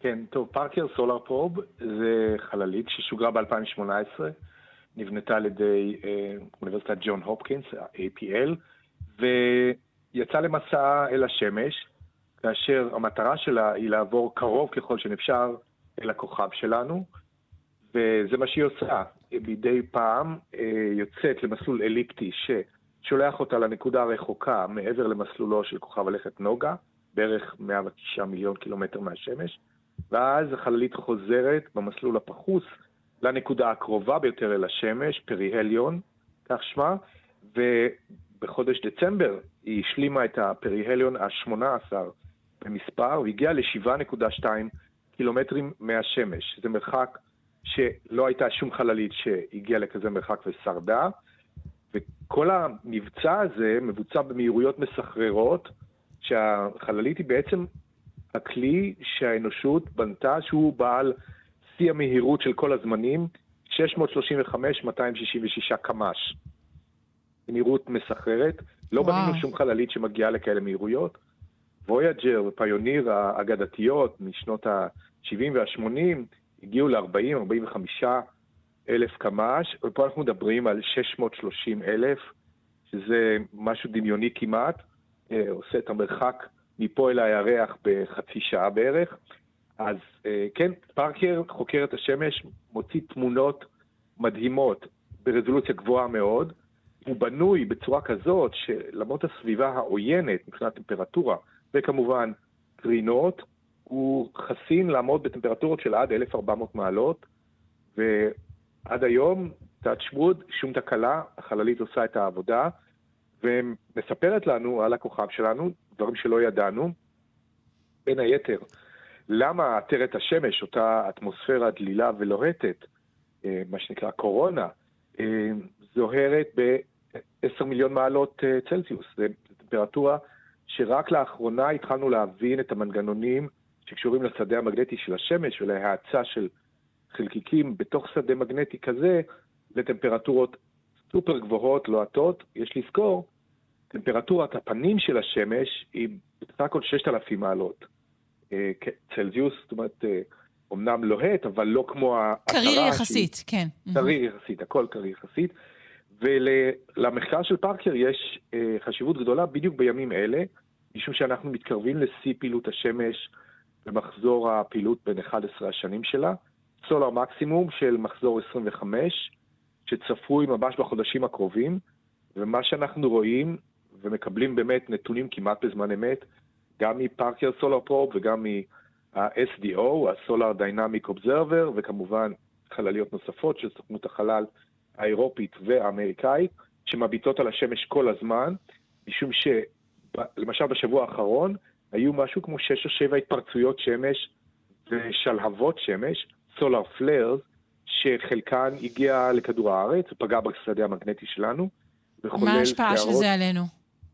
כן, זהו, זה עושה שערות גיאומגנטיות, זה משפיע על תקשורת לוויינים, ויכול לפגוע חלילה באסטרונאוטים שנמצאים בתחנת החלל, תכף אני אגיד על זה משפט, ובעיקר גורם למופעי זוהר צפוני אה, מרהיבים, שמגיעים לפעמים לקווי רוחב נמוכים, מעבר לקו רוחב 60, דרומה עד קו רוחב 50, ואולי אפילו דרומה מכך, בזוהר הצפוני, וכמובן בנקודה ההופכית, בקוטב הדרומי, האורורה האוסטרליס יכולה להתפשט לקווי רוחב צפוניים הרבה יותר. אז מופעי אורורה זה דבר יפה, זה נפלא. השנה היא השנה האופטימלית לצאת ללפלנד ולצפות באזור הכתבים, מי שמעוניין. החודשים הקרובים, בשיט האביב, בוא נאמר, כשהעננות פוחתת, זה הזמן לנסוע צפונה ולראות את אה, זוהר הרקיע היפהפה.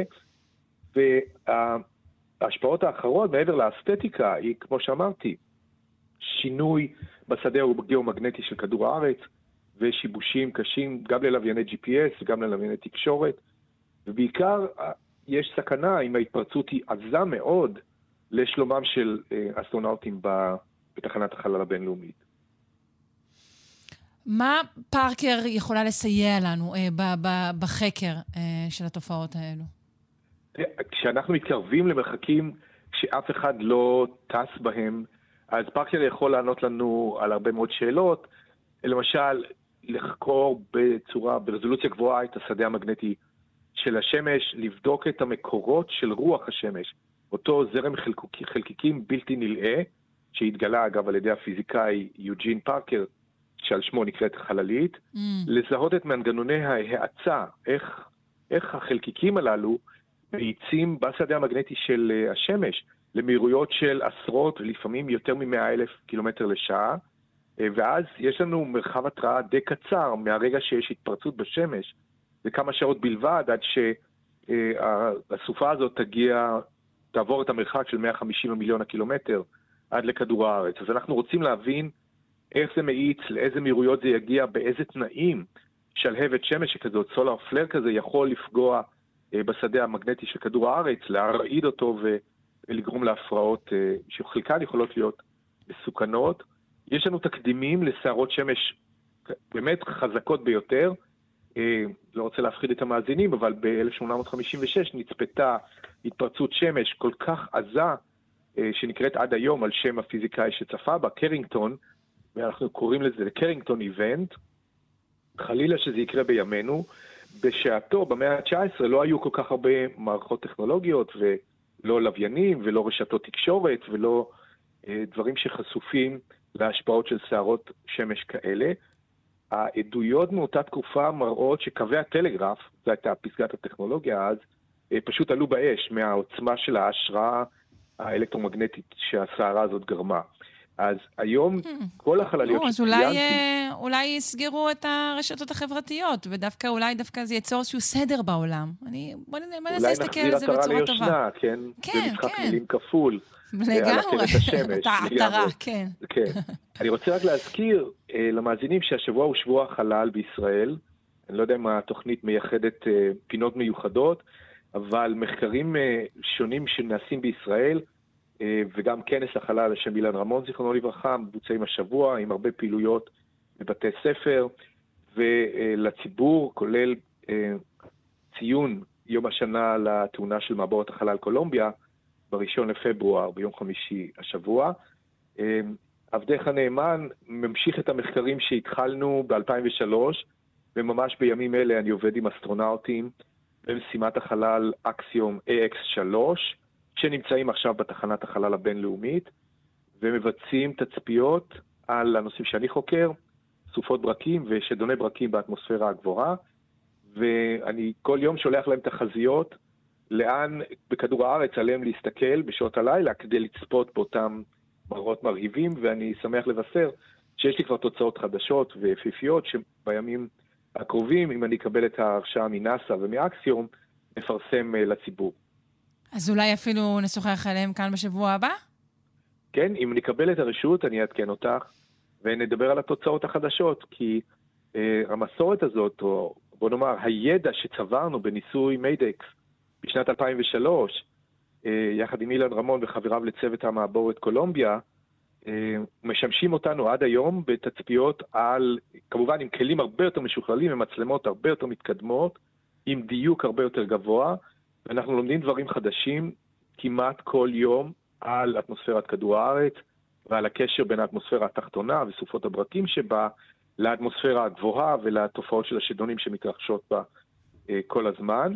וגם אנחנו מנסים לפענח האם יש קשר בין מחזור פעילות השמש והשפעותיו על הקרינה הקוסמית שמגיעה מהחלל, לבין עוצמת ותדירות סופות הברקים בכדור הארץ. אז כל הדברים האלה כחלק ממשימת חלל אה, חדשה שמתבצעת בימים אלה על ידי ארבעה אסטרונאוטים בתחנת אה, החלל הבינלאומית, עם הנקודה הישראלית הקטנה שאני ממשיך את מה שהתחלנו אי אז ב-2003. נהדר, לא קטן כלל עבורנו. אה, נאחל לך אה, שבוע חלל אה, מועיל ושמח. פרופסור יואב יאיר, חבר סגל בית הספר לקיימות באוניברסיטת רייכמן וחוקר אטמוספירה וחלל, נשוחח כאן גם בשבוע הבא. תודה רבה. חן חן שרון להתראות.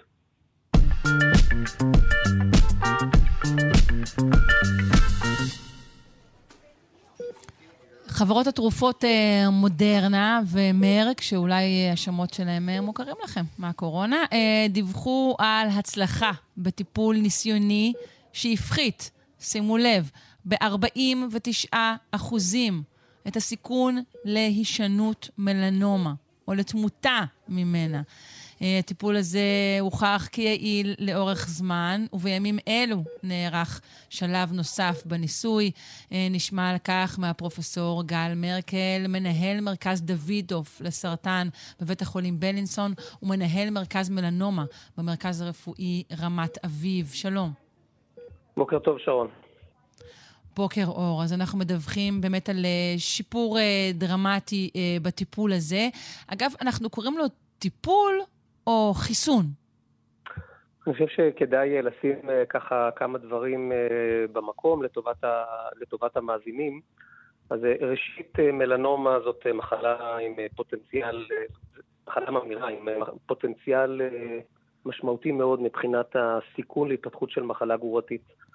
ולכן החשיבות הגדולה של מתן, של טיפול מניעתי עבור אה, מטופלים שמאובחנים עם אה, מלנומה משלב, אה, משלב מסוים. אנחנו מדברים על מלנומה, מלנומה מתקדמת, לא ניכנס לפירוט mm-hmm. מעבר לזה. Okay. אוקיי. השיטה שבה אנחנו משתמשים בשנים האחרונות, שהיא מאושרת ומצויה גם בסל, היא באמצעות טיפול שנמשך כשנה, שנקרא אימונותרפיה. ישנן מספר תרופות בעלות מנגנון פעולה זהה. שמה שהן עושות, הן מסירות את הברקסים, מסירות את אחד הברקסים החשובים של מערכ... המרכזים של מערכת החיסון, שהמלנומה פשוט מנצלת אותו, ובכך מאפשרים למערכת החיסון לתקוף ולחסל את שאריות תאי המלנומה הבודדים באשר הם, ובכך למנוע את התפתחות המחלה הגרורתית. זה משהו שקיים בשנים האחרונות. מה החידוש? אוקיי. Okay. החידוש, החידוש הוא אסטרטגיה נוספת חדשה, שבאמצעותה ניתן להגיש למערכת החיסון את האינפורמציה האימונולוגית, את מה שמאפיין את גידול המלנומה הספציפי של כל חולה באופן אישי אל מול מערכת החיסון שלו. ואת ה... הגידולים הם שונים, או שמערכת החיסון היא שונה, או גם וגם? בין חולה לחולה. בעצם גם וגם. לכל חולה יש את מערכת החיסון שלו, ולכל חולה גם יש את הגידול הספציפי שלו. אנחנו קוראים לכולם מלנומה, אבל המלנומה של אדם אחד היא לא זהה למלנומה של אדם אחר. כאשר גידול, כאשר המלנומה מתפתחת, היא צוברת שינויים שונים ב-DNA שלה, על מנת לייצר לעצמה כל מיני יתרונות ביולוגיים, אבל תוך כדי התהליך הזה היא למעשה, למעשה מתרחקת מה... צורה נורמלית של התאים הנורמליים, ובכך חושפת את עצמה למערכת החיסון. מה שהטכנולוגיה החדשה עושה, היא ממצה את השינויים החשובים ביותר מבחינת מערכת החיסון, בגידול הספציפי של אותו אדם. זאת אומרת, כל אדם ואדם עובר, כל מטופל ומטופל, אה, עובר, אה, עובר ריצוף, עובר אפיון עמוק של אותם מאפיינים.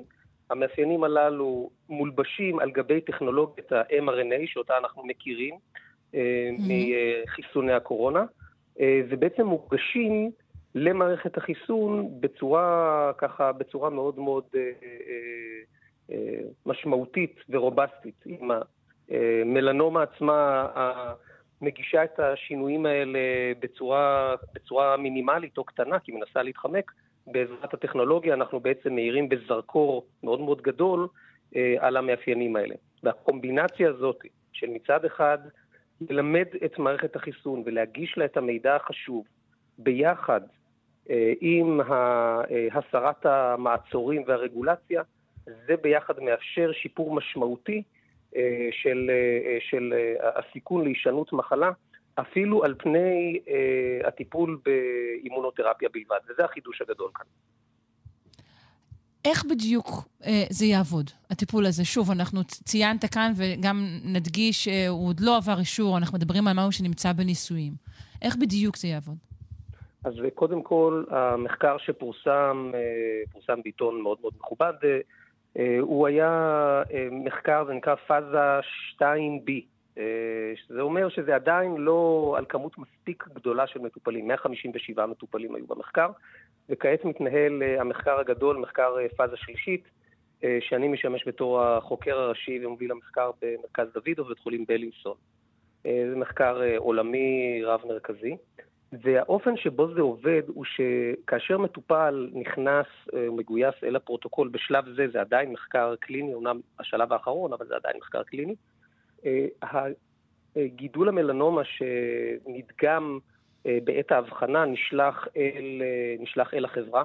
שם מבוצע האפיון העמוק של המלנומה האישית של אותו מטופל אל מול ה-DNA האישי המקורי שלו, ומיוצר אותו טיפול mRNA ספציפי וייחודי לחולה. בינתיים החולה מתחיל לקבל כבר את האימונותרפיה המקובלת, כן, כדי שחלילה כן, לא. יישאר בלי, אה, בלי, אה, בלי, אה, בלי הגנה, והטיפול הזה, שלוקח כשישה שבועות לייצר אותו, אה, מגיע בחזרה, וככה אה, הטיפול אה, משתלב, אחד, שני הטיפולים משתלבים אחד בשני אה, למשך שנה. אנחנו יודעים של, אה, של, אה, למערכות, במער, למער, למערכות הייצור הללו של, החב, של חברות כמו מודרנה, אנחנו יודעים שיש להם את היכולת לעשות את זה.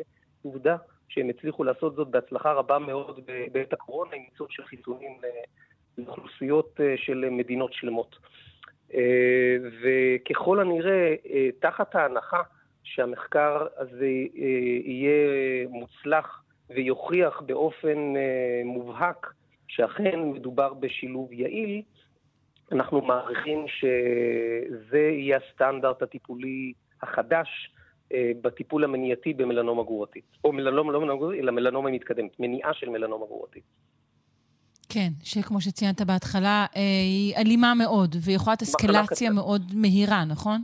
נכון, זאת מחלה קטלנית אה, שאנחנו יודעים היום לטפל בה, בוודאי הרבה יותר טוב מבעבר, אבל עדיין זאת מחלה שצופנת בחובה למעלה מ-50% תמותה, אז אה, זה בהחלט אה, יעד אה, חשוב להימנע אה, מהתפתחות של, המח... של מחלה גרורתית. זאת למעשה, הטכ... השיטה הזאת היא שיטה שהיא... היא- היסוד שלה הוא ככל הנראה יהיה נכון לא רק במלנומה, אלא בעוד ממאירויות נוספות. במקרה הזה המלנומה פורצת את הדרך, אבל אה, יש יסוד סביר להניח שעוד אה, גידולים נוספים, אה, בעוד גידולים נוספים ניתן יהיה לעשות שימוש בגישה הזו, אה, ובעיקר בגידולים שבהם אנחנו משתמשים כבר כיום באופן, אה, באופן שגרתי באימונותרפיה, באותה אימונותרפיה.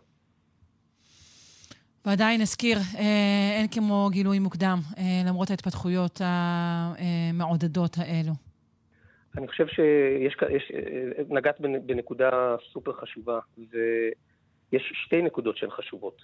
אחת היא הגילוי המוקדם, שזה אומר להיות ערניים לנקודות אה, חן אה, שמשנות אה, גודל, צבע, צורה, מתחילות חלילה לדמם, או דברים מהסוג הזה, לפנות באופן מיידי לרופא, לרופא עור או לכירורג פלסטי. וראוי וכדאי, במיוחד אנשים שהם בהירי עור, בהירי עיניים ועם נמשים מרובים, להימצא במעקב שגרתי אצל רופא עור לפחות פעם בשנה. והדבר החשוב, אפילו עוד יותר, הוא המניעה. אה, המניעה מחשיפה בלתי ממוגנת, בלתי אחראית לשמש. אנחנו יודעים היום שכ-90% מהמנה הנדרשת למעשה כדי שתתפתח מלנומה בטווחי הגיל המבוגר יותר, העשורים החמישי, שישי, שביעי לחיים, למעשה מתקבלת עד גיל 25. אז כאן ההמלצה היא או לחבר'ה הצעירים או להורים הצעירים, יש להם ילדים קטנים, אה, להימנע, מה שנקרא, להקפיד על להיות חכמים בשמש, אה, לשימוש במסנן קרינה, להיות בשעות אה, קשות, לא, לא, לא להיות ב, אה, באזורים אה, שהם אה, מוכי שמש, כובע רחב שוליים וכדומה.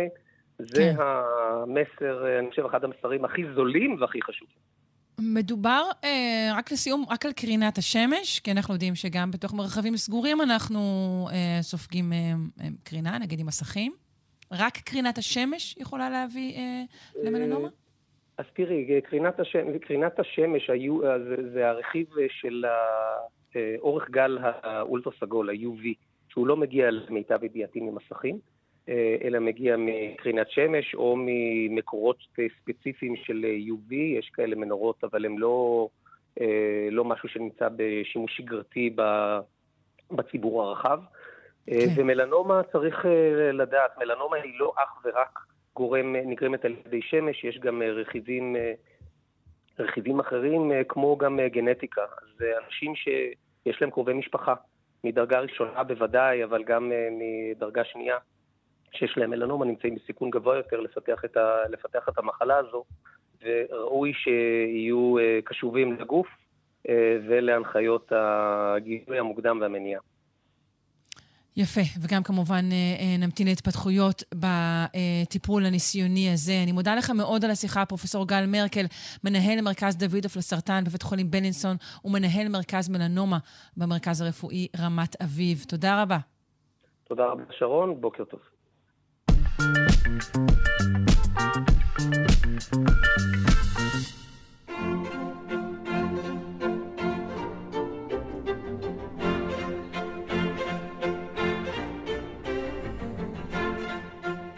אנחנו סוגרים את השעתיים האלו כרגיל עם פינת האומנות של יונתן הירשפלד, צייר וכותב על אומנות. שלום. בוקר טוב, אני אלך להיבדק עם האור בסתר, הנקודות חן. כן, נו די, זהו, נכון? דפקנו לך בראש. עכשיו ת- תלך. בהיר שכמותך. אה, אנחנו רוצים אבל אה, לשכוח מהצרות, נכון? ולהתרכז באחד מציורי האהבה אה, הגדולים של כל הזמנים. לפי טענתך לפחות. חד משמעי, חד משמעי. אני כאילו בהלם מעצמי שעוד לא הקדשנו לו פינה, זה ממש סוג של שערורייה. הוא עלה בשיחה האחרונה שלנו על רפאל, ונזכרתי, ואמרתי, בטוח דיברנו עליו פה, בסדר, אתה שמרת את הדובדבן הזה לשלב מאוחר יותר, או את הביסקוויט של הקרמבו, או כל, כל. דוגמה אחרת. אז בואי נתחיל, כיוון שבאמת ה... ה... יש המון המון על מה לדבר. אז נתחיל מזה שבשנים האחרונות אה, הופגזנו במחקרים על הציור הזה, הופגזנו. ואפילו אני חושב שהייתה כתבה גדולה בהארץ על כך הייתה, הייתה על, ה, על, ה, על, ה, על, ה, על הסוד שהתגלה, על הסיכה אה, בציור הזה, נכון? על הסיכה, והאם הם התחתנו בסתר. אז בואו נספר קצת את סיפור האהבה הזה, רפאל, אה, הגדול, היפה, המוכשר, האהוב שבאומני הרנסאנס. את יודעת, כל הטיפוסים האלה של הרנסאנס, קשה כל כך להתחבר אליהם. אה, ליאונרדו עם ההליקופטרים, ומיקלאנג'לו עם המגפי אור כלב, כל כך אה, כאלה ווירדוס. ופתאום רפאל יפה, נקי, רהוט, עשיר, מצליח, אלוויס פרסלי של הרנסאנס האיטלקי. והוא מתאהב בביתו של אופה, אה, מרגריטה, אנחנו קוראים לה לפורנרינה, זה, חינו, זה כינוי, היא הייתה אה, מרגריטה, אנחנו יכולים לראות על הציור, אגב, שיש אה, פנינה נעוצה בבד שעל הראש שלה, הפנינה הזאת זה מרגריטה. ו... אה, האהבה הזאת היא אה, מעוררת חשד גדול מאוד אצל מרגריטה, אצל, אה, אצל הפורנרינה, שהוא לא התחתן איתה. אני שמעתי שגם בתל אביב לפעמים קורה שגברים הולכים עם נשים, ובסוף לא מתחתנים איתם. לא ייתכן. מייצר- כן, וזה מייצר אה, משבר גדול מאוד אם את במאה ה-16. ועכשיו, אנחנו נתחיל להתבונן שנייה בציור ונמנה את כל הסודות, הרמזים והדברים שרפאל טמן בציור היוצא דופן הזה. אני אתחיל אבל מהסוף, כיוון שבפעם שעברה שדיברנו על רפאל רציתי לספר את האנקדוטה הזאת, ואז נגמרה התוכנית, אז אני אתחיל מהסוף, כשלא יצא. לקחתי את אשתי ל- אה, לירח דבש כשרק התחתנו, ונסענו לראות את ארוחת רפאל הגדולה בלונדון. ובאמת, אתה עובר מציור לציור והם כל כך יפים, וזה, אז נעמדנו מול הפורנרינה, וכעת כבר טחנתי לה בראש על כמה שציור יפה וזה, אבל שום דבר לא מכין אותך ללעמוד מולו. ואז כשעמדנו מולו, הוא היה כל כך יפה, ופתאום בום, הייתה הפסקת חשמל. בניישונל גלרי. והתחושה. הייתה שהעולם לא יכול להכיל את היופי הזה, ופשוט הוא נכבה לרגע, כדי, לעשות ריסטארט. אז אחרי שסיפרתי את האנקדוטה הזאת, יפה. כן, אה, לעצור, שזה יהיה הדבר האחרון שראית. זהו. לגמרי. אז בואו נתחיל למנות מה יש לנו שם. אז ככה, אחד, על הזרוע שלה ישנה, ישנו צמיד. הצמיד הזה כתוב עליו רפאלוס אורבינוס. צמיד גבוה כזה, ממוקם, ב- כן. נכון? כן. אז uh, נשאלת השאלה, uh, אולי לפרספקטיבה הפמיניסטית של שנת 2024 זה לא כל כך מגניב, אבל אני חושב שב-1520, כן, אה, אה, 1518, זה היה כאילו הדבר להסתובב ברומא עם צמיד עני של רפאל, כן, של האיש הכי אהוב ומפורסם. או יש גם עכשיו זה בסדר, אם רפאל מסתובב עם צמיד מקביל כמובן. נכון. זה העניין. נכון. אז זה, אז, אז זה רמז אחד שיש לנו כאן לשייכות, שהיא שייכת לו, שזה לא דיוקן סתמי, אלא דיוקן של מישהי שלו. הדבר השני זה שיש ויכוח תולדות אומנותי על התנוחה שלה. פנובסקי וגומבריך והדור הזקנים אומרים שהיא מזכירה מאוד את הוונוס הצנועה, ונוס פודיקה. העליתי לדף הפייסבוק של כאן שלושה שיודעים את הפסל המקורי. מאוד מזכירה. נכון, שתי הזרועות נראות המורכמות באותו המקום. או, יפה, אז את מסכימה איתם. אה, הוונוס פודיקה מסתירה בימין את החזה ובשמאל את המבושים. כמובן שמעולם לא הצליחה אף דמות בתולדות האומנות להסתיר את החזה שלה. אם חייזרים צריכים ללמוד על האנטומיה הנשית רק מפיסול מערבי, נשים לא היו מסוגלות פשוט לתנועה הזאת, זה לא מגיע. פשוט לא. מסוגלות, הם נורא רצו, אבל הם לא הצליחו. משהו בגיד או משהו. עכשיו, אה, אה, אני רוצה להטיע את הטענה שהיא בכלל לא ונוס פודיקה, היא קשורה לתוכן אחר לגמרי שקורה שם. אני מפנה את תשומת לב לאצבעות שמפשפשות בכפלים של הבת שבין הרגליים שלה. אני מפנה לפלורה של בוטיצ'לי, שאותה רפאל הכיר היטב, שגם אותה העליתי לדף התוכנית, שגם היא טומנת את האצבעות שלה בכפלים שבין רגליה. ולפרסקו שרפאל עשה בעצם אותם ימים של פציעות הפורנרינה, שבה צרס ויונו יושבות עם אפרודיטה, שמראה להם שאם היא שמה את האצבעות בין הרגליים שלה, יוצא משם נקטר, שכשאם היא נותנת לגברים לשתות אותו, הם, אה, זה אה, אפרודיזיאק, זה מעורר את החשק שלהם וגורם להם להתאהב. אם אני My צודק- milkshake, כן. מהמם. אם אני צודק, והאינטואיציה שלי היא שאף גבר לא יצייר את אשתו הצעירה עם החזה בחוץ ויגיד כן, ונוס הצנועה, אלא פתיינית, אה, בדיחה בין זוג צעיר על אה, דברים של סקס, זה נראה לי הרבה יותר הולם, זה הרבה יותר הרוח גם של תחשבי על לאורה של ג'ורג'ון, אני חושב שהקדשנו לפינה. כן, המצאת האינטימיות, המצאת הקרבה בין זוגות ברגע ההיסטורי הזה. הדבר הבא שאני מפנה את תשומת הלב של הקהל, זה שהיא מסלסלת חוט על האצבע שלה. וזו בדיחה שגם בעברית עובדת, זה, אה, כן, היא מסובבת אותי על האצבע. זה, זאת אומרת, זה ביטוי איטלקי, אבל הוא קיים גם בעברית. כן, אה, על האצבע הקטנה שלה או משהו כזה. כן. עוד אני מפנה את תשומת הלב של הקהל, שמה שהיא לובשת, הבד השקוף הזה, שקשור לחוט שאותו היא מסלסלת, זה בגד שכלות היו לובשות מתחת לבגד הכלולות שלהן, ואז כשנכנסים לחדר לעשות את מה שעושים מיד אחרי החתונה, מושכים את החוט וזה נופל בבת אחת. עכשיו, זה נורא מעניין, שאני שנים לא ידעתי על מה מדובר עם הבגד הזה, וקראתי על זה מאמר וזה, עד שלא ראיתי את הסרט הסנדק אחד, שמייקל נוסע לאיטליה והוא מתחתן, ואז נכנסת לחדר הכלה שלו, והיא עושה בדיוק את הפעולה הזאת, מושכת בחוץ והבגד נופל. שזה כמו מין אה, ההפתעה של קונדסון, את העודפים או משהו. אתה מושך, הופ, זה מופיע. הדבר הבא שאני מפנה את התשומת לב של הקהל, זה שבעצם אם אתה לוקח את הסיכה של השם שלה, את הצמיד של השם שלו, את המנח של הקרבה האירוטית ביניהם, את העובדה שהיא לובשת בגד כלולות ואת הרקע שיש מאחוריה, אה, מין, אה, יש איזה ויכוח, אה, נניח שזה אה, עלים של קשורים לעלי דפנה או לחתונה או משהו, אה, אז ממש יש שם ערימה של רמזים לכך שהזוג הזה התחתן בסתר. ובעצם ממתי מציירים אישה אם לא ציור נישואים? זאת אומרת, זאת הקונבנציה. הרי היא לא אצילה שמציירת דיוקן לבית, היא לא תתלה את הדיוקן עם מציצים בחוץ בדירה, נכון? זה לא, אה, זה לא דיוקן רשמי. אז מה זה? זה דיוקן אינטימי של זוג. עד כאן? אז אתה... כן, כן, אני לגמרי, לגמרי. אני סופרת את הרמזים, ואני מבינה שאתה מסכים עם, ה, עם התיאוריה, שבעצם, אני חושבת שההוכחה הסופית הייתה ההוכחה של הסיכה. כן. אבל אתה אומר, כל הרמזים יחדיו אה, מביאים למסקנה הזו, שזה בעצם ציור חתונה. כן, זה ציור חתום. עכשיו צריך להזכיר, רפאל מת ב-6 באפריל 1520, בן 37. הציור הזה צויר בערך בשנה האחרונה לחייו. אה, יש רמזים תולדות אומנותיים עבים מהמקורות בתקופה, שהוא מת מחוסר מידתיות בדברים שקשורים לתענוגות הגוף. אה, וסרי, רומז בשפתו העדינה, אגב, השנה אנחנו מציינים 450 שנה למותו של וסרי. וסרי רומז, אה, בשפה עדינה, אבל מקורות אחרים מהתקופה פשוט אומרים, היא הרגה אותו מרוב סקס. היא פשוט, בו עוד סיבוב, עוד סיבוב עד שהוא נפל מהמיטה. ואני חושב שגם אם הסיפורים האלה הם אפוקריפיים, הם כאילו אה, זיוף של לאחר מעשה, הם נועדו לספר לנו על איזה מין אישיות הייתה לרפאל. האישיות תשוקתנית שטורפת את החיים. תחשבי כמה הוא הספיק ב-37 שנים האלה.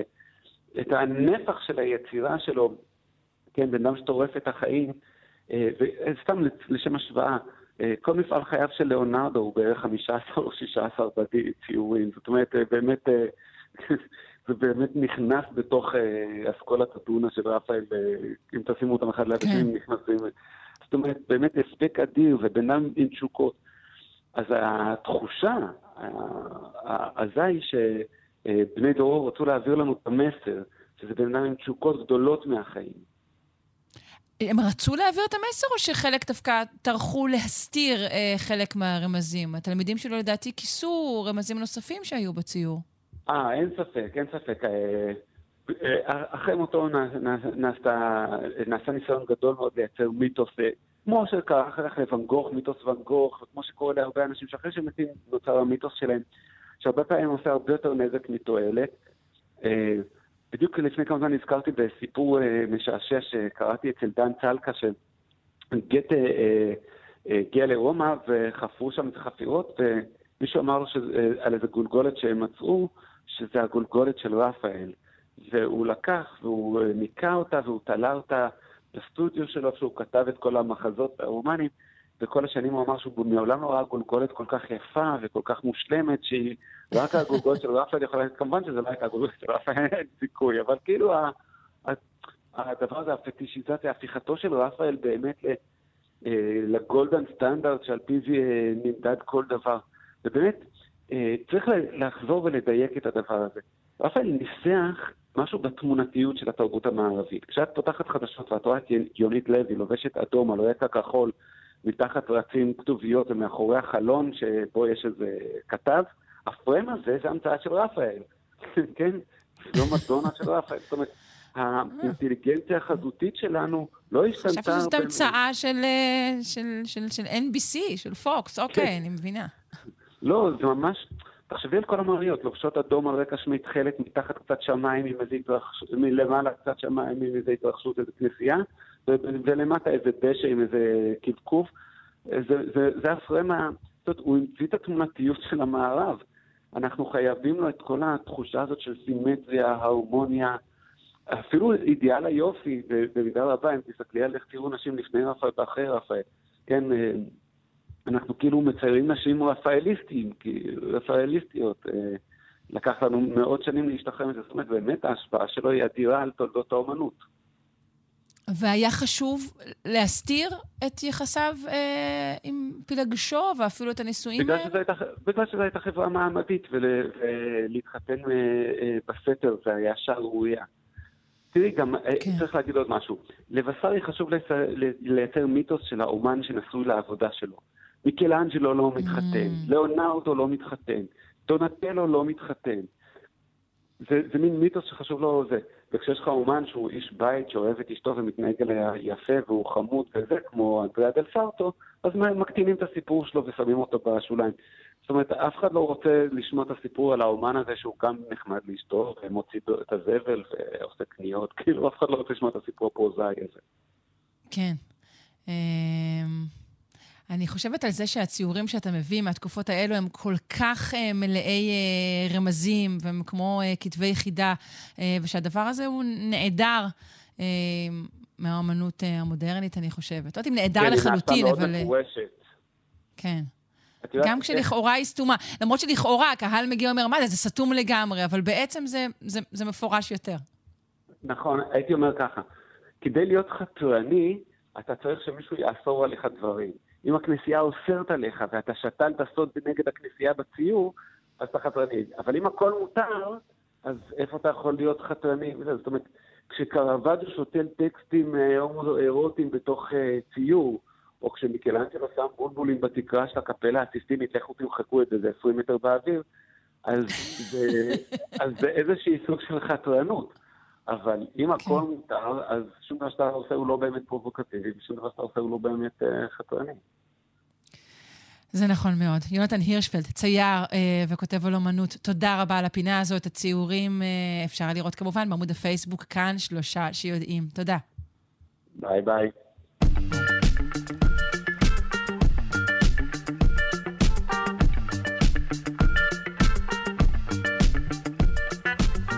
עד כאן שעתיים שלנו, שלושה שיודעים, שעתיים שערכה אלכס לויקר, שהפיקו נועה רוקני, תמר בנימין והילה שוקר, על הביצוע הטכני תמיר צוברי. אה, נזכיר לכם שאנחנו משודרים אה, בראשון עד רביעי בשעה שבע הבוקר, ובשידור חוזר בשעה שמונה בערב. ניתן כמובן להאזין לנו אה, בעודכם רוחצים כלים או רצים בפארק בצורה של הסכת ביישומון של כאן, או בכל יישומון הסכתים אחר שאתם מחברים. מתחבבים, נאחל לכם המשך יום טוב, אה, אולי גם קצת בשורות טובות, ונזכיר שאחרינו גם כן תרבות עם גואל פינטו. אני שרון קנטור, נתראה מחר. thank you